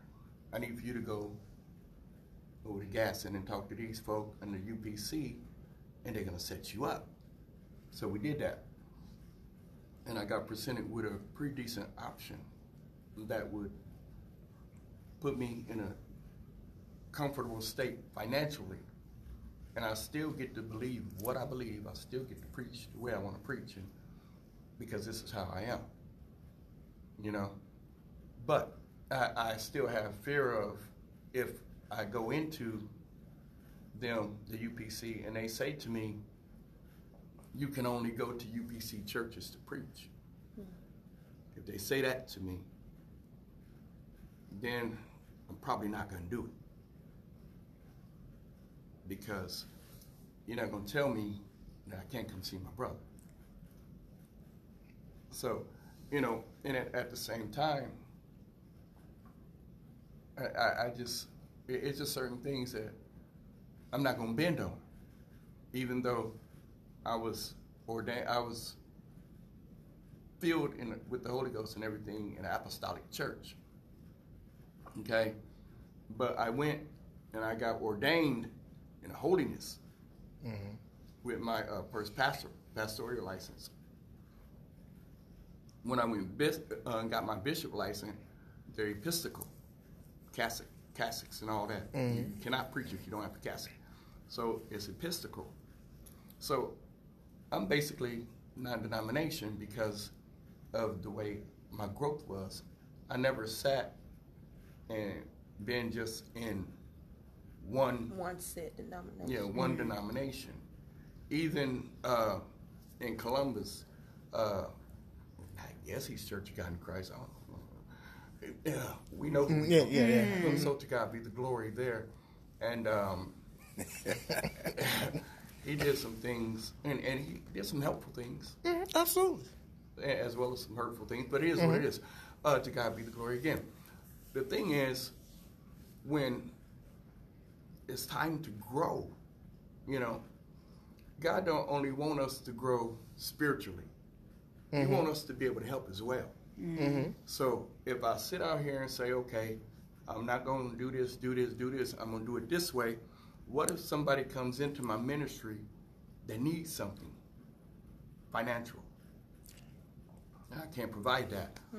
But if I go mm-hmm.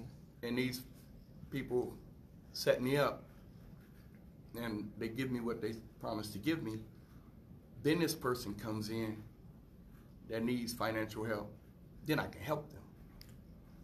So, so here. Okay, I, I just did one, did one step on the other. I'm sorry. So, so here, here, here's what hit me as you were talking. First, let me ask permission.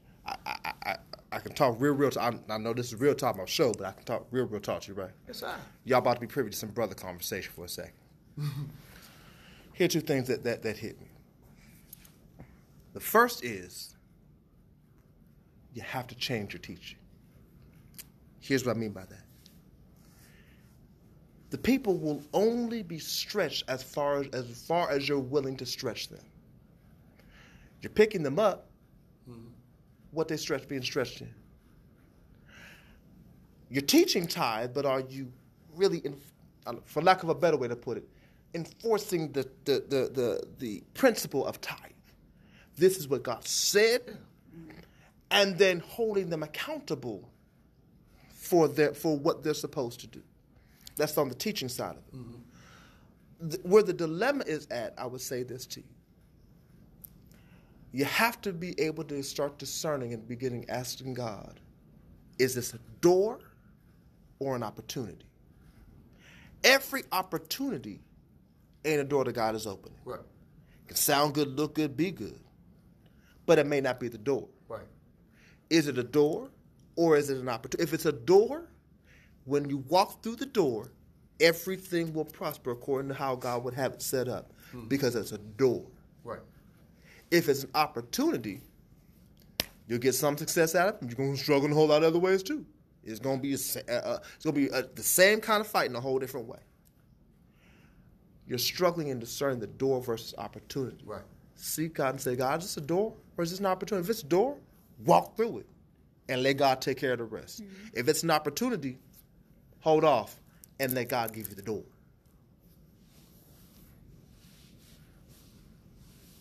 Oh, y'all got real quiet. Why y'all get so quiet? I see Bishop's face.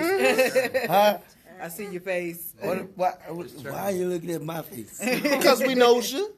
It's churning. Mm, well, this is what I say, which I totally agree with that. However, I think that, you know, in this particular situation, you know, and I think you and I, we discussed this before. As he said, this is brother, this is brother time. Uh, I think that that God gives us the ability to choose. Right. Mm-hmm. And so I think that if you can go and to pastor without strings attached or without a whole different motive or compromising who you are, then you go. Because you don't never know where God is sending you. Mm-hmm. Right. And I agree with Pastor here. Be prayerful, you know, and say, okay, God, why are you sending me here? Because serve your notice. If you go there, somebody, God is sending you here for somebody. Absolutely. Mm. If you become a part of that fellowship in an organization, then God is sending you there for somebody. But in the process, He's going to open a door for you while you're doing what you're doing.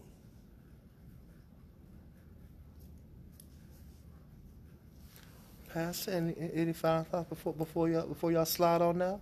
You was super quiet too. We appreciate the sharing. but you had any final- Um, I enjoyed this telecast. Thank you, thank you. I'm a big crybaby. That's all right. Ain't nothing wrong with it. That's what Bishop calls me. I'm a crybaby. But, you know, um, I'm grateful to be here. Grateful to see you. And I, All right. Pastor T. Um, just a, a little bit on what my husband was saying earlier about the God will push you out of a ministry. Um, that's what He did with us when we got ready to did. start this ministry. He pushed us out of the ministry that we were in, but we were not we were so comfortable in doing what we were doing, you mm. know, and being in the organization that we were in. Not, not to say anything bad against organization. If you under in an organization and you're comfortable with it and you feel that's where God got you, hey, mm-hmm. you ain't got to leave. This That's is where. God got you.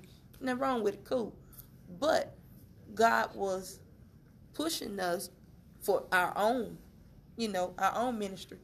But because, like I said, we were used to this, it was like, I gave you a time frame. And he did give us a time frame. It giving him a time frame. Five years. This is where you're going to be, but this is where you're going to be for five years. Mm-hmm. He gave us a time frame. We tried to stay past the time frame because we were afraid to step out on our own mm-hmm. because this is where God was calling us out on our own. And because we stayed past the time frame, everything started. I mean, chaos erupted. Chaos erupted all around us because we were being disobedient. Because I've given you this time frame. You're gonna do this time because this is what I got for you. I got something else for you. So God allowed chaos to break out all around us and to push us out of it because he had this for us.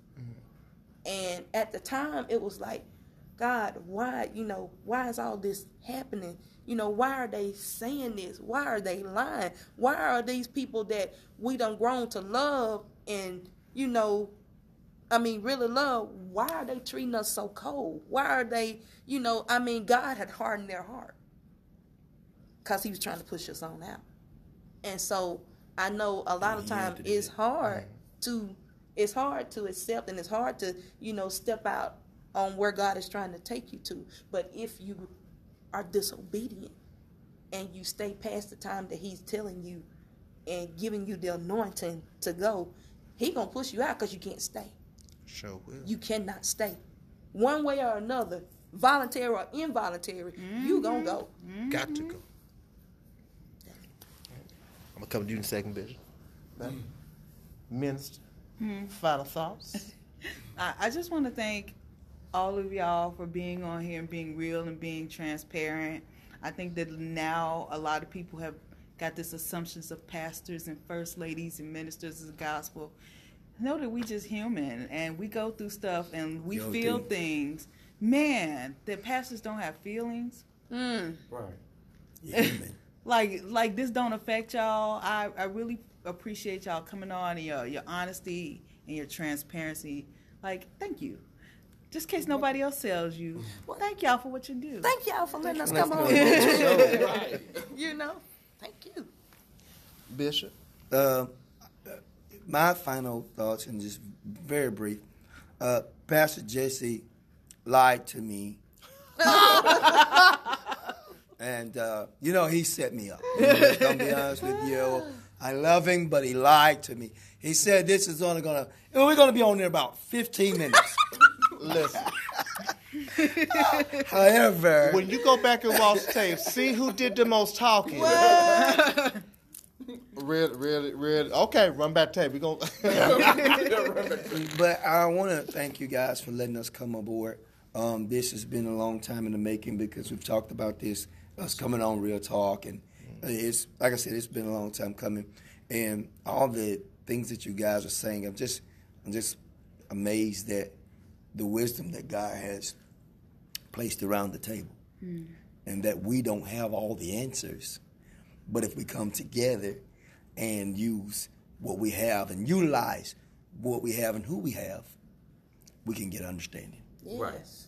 You know, I, so I really I enjoyed it. Thank you, thank you, pa- uh, Pastor. There we go with Pastor, that again. Isn't it Pastor like- No, the flow, flow real well. I'm sure. Flow, flow real nice. Thank you, Bishop. Leave me alone. and, and, uh, again, uh, again, uh, uh, um, if you don't have no trouble, you don't have no test. That's right. If you don't have no situations, you don't have no test. And I think, as we talked about, you talked about earlier, which one thing that's kind of standing out to me about that when you go to college, there's certain things, there's processes that you, steps that you have to take in order to receive to uh, receive that degree. And um, and one of the things is you have to study. That's right. And in this gospel, we have to study. We need to show ourselves approved. Amen. Amen. So y'all, listen. This has been one of the best episodes of Real Talk we have ever had. This is right up there with a night with the Jordans. Y'all see, Real Talk can go all over the place and do a lot of things and have all kinds of impact. This was the vision that God gave when He gave me Real Talk. This is what this is supposed to be about.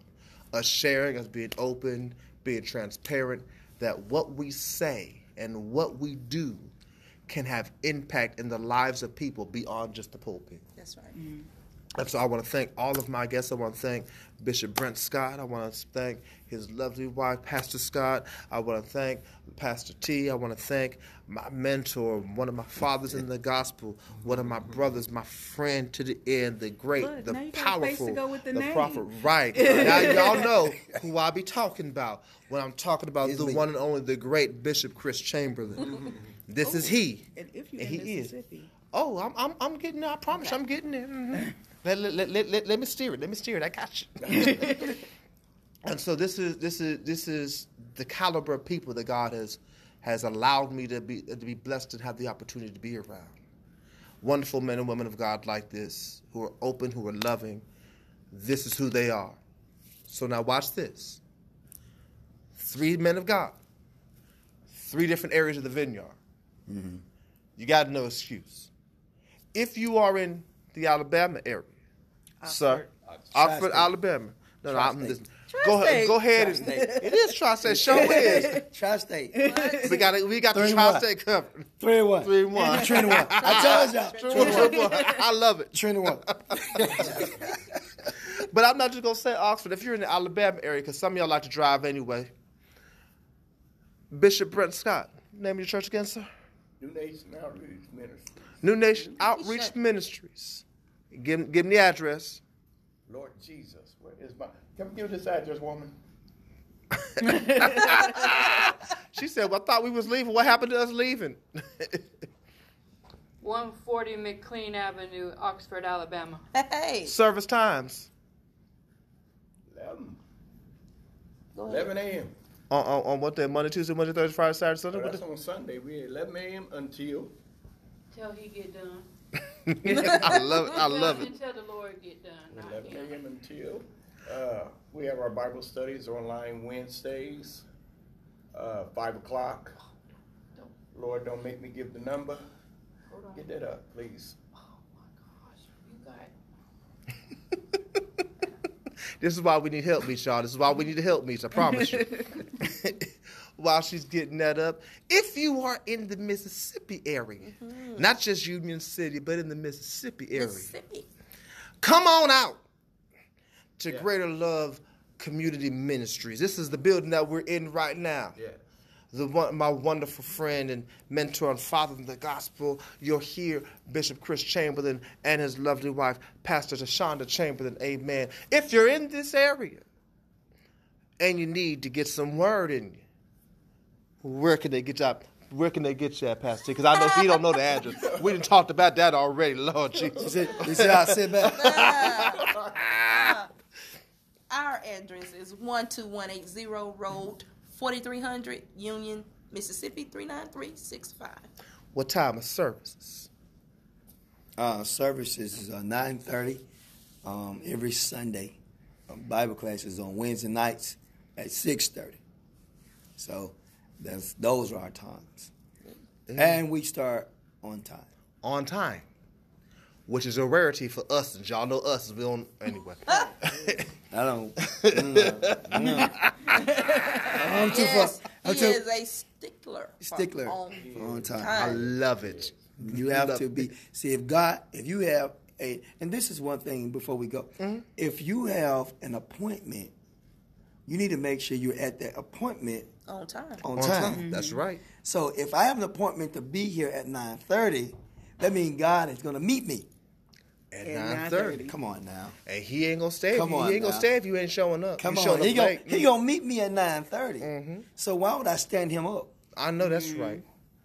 And one thing that he has enforced, and it is so, you know, if you can be at your job on time, On time. You can be there on time. You know, it's supposed to be eight o'clock. You can be there eight o'clock. They say six o'clock. You'll be there at six o'clock. Mm, So before six you- o'clock, so you ready to start work at six. right? Especially So if you got the clock in. Mm-hmm. Yeah. Mm-hmm. So You got to be there you- five minutes early. If you mm-hmm. can Just in case the clock ain't working. That's job on time before time, why can't you be in service or It's fly before, heaven, Jordan. before time, on time? It wants us to get saved. You know, I'm Pastor Pastor Mary, did you get did you get the phone number pulled up for Bible study for y'all? a little.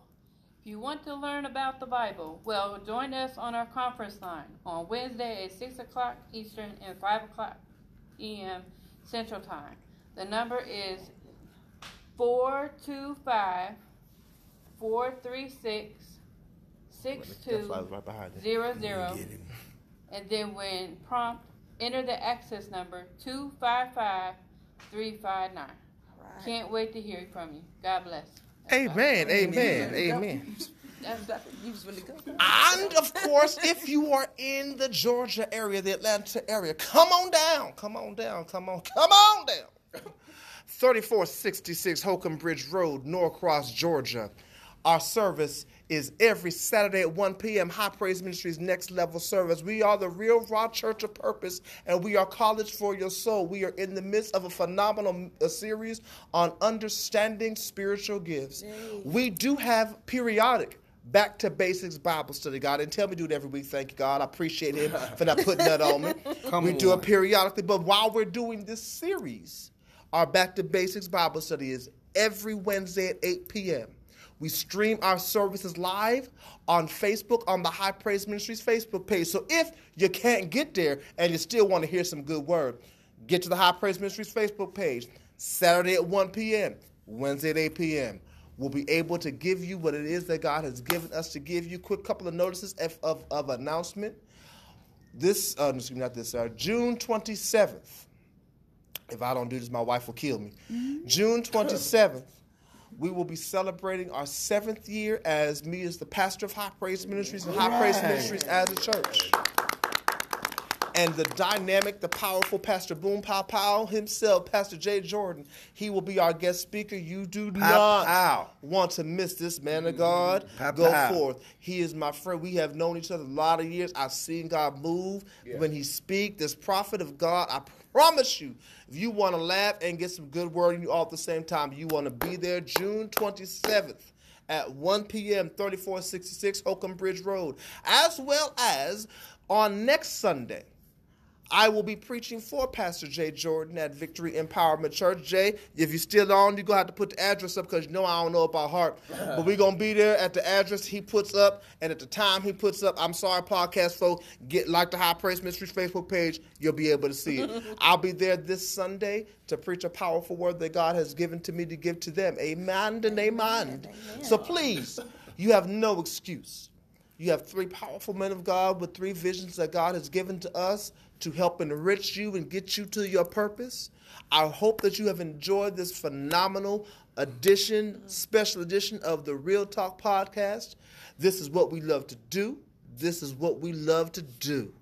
It's in us. We don't know nothing else but to do. It's how we is in real life. And also, uh, these two gentlemen today at the Love just killed it. I don't know what I'm talking about. I do nothing. and just wrecked the house. Amen. they're preaching. And see, this is this is this is this uh this is this uh preacher man. Amen. Amen. Uh, Hallelujah. But, um, but yeah, hallelujah. uh, but uh, they did a wonderful job. We want to thank them again for coming out to uh, our, our ministry and to help push us to where God wants us to be. We do have a goal, and I do believe that God is already, already have met that goal. God bless you. Amen. He sure has. He has. We speaking it, we're declaring it, we decree it, and so shall it be. So as we always say here at Real Talk, no matter what you do, no matter who you are, do yourself this one favor and always keep it real. This is the Real Talk Podcast. Thank you for listening. We out. This is real talk. Real talk radio. Real talk. High Praise Ministries presents real talk. Real talk. This is real talk. Real talk radio. This is real talk. High Praise Ministries presents real talk. Real talk.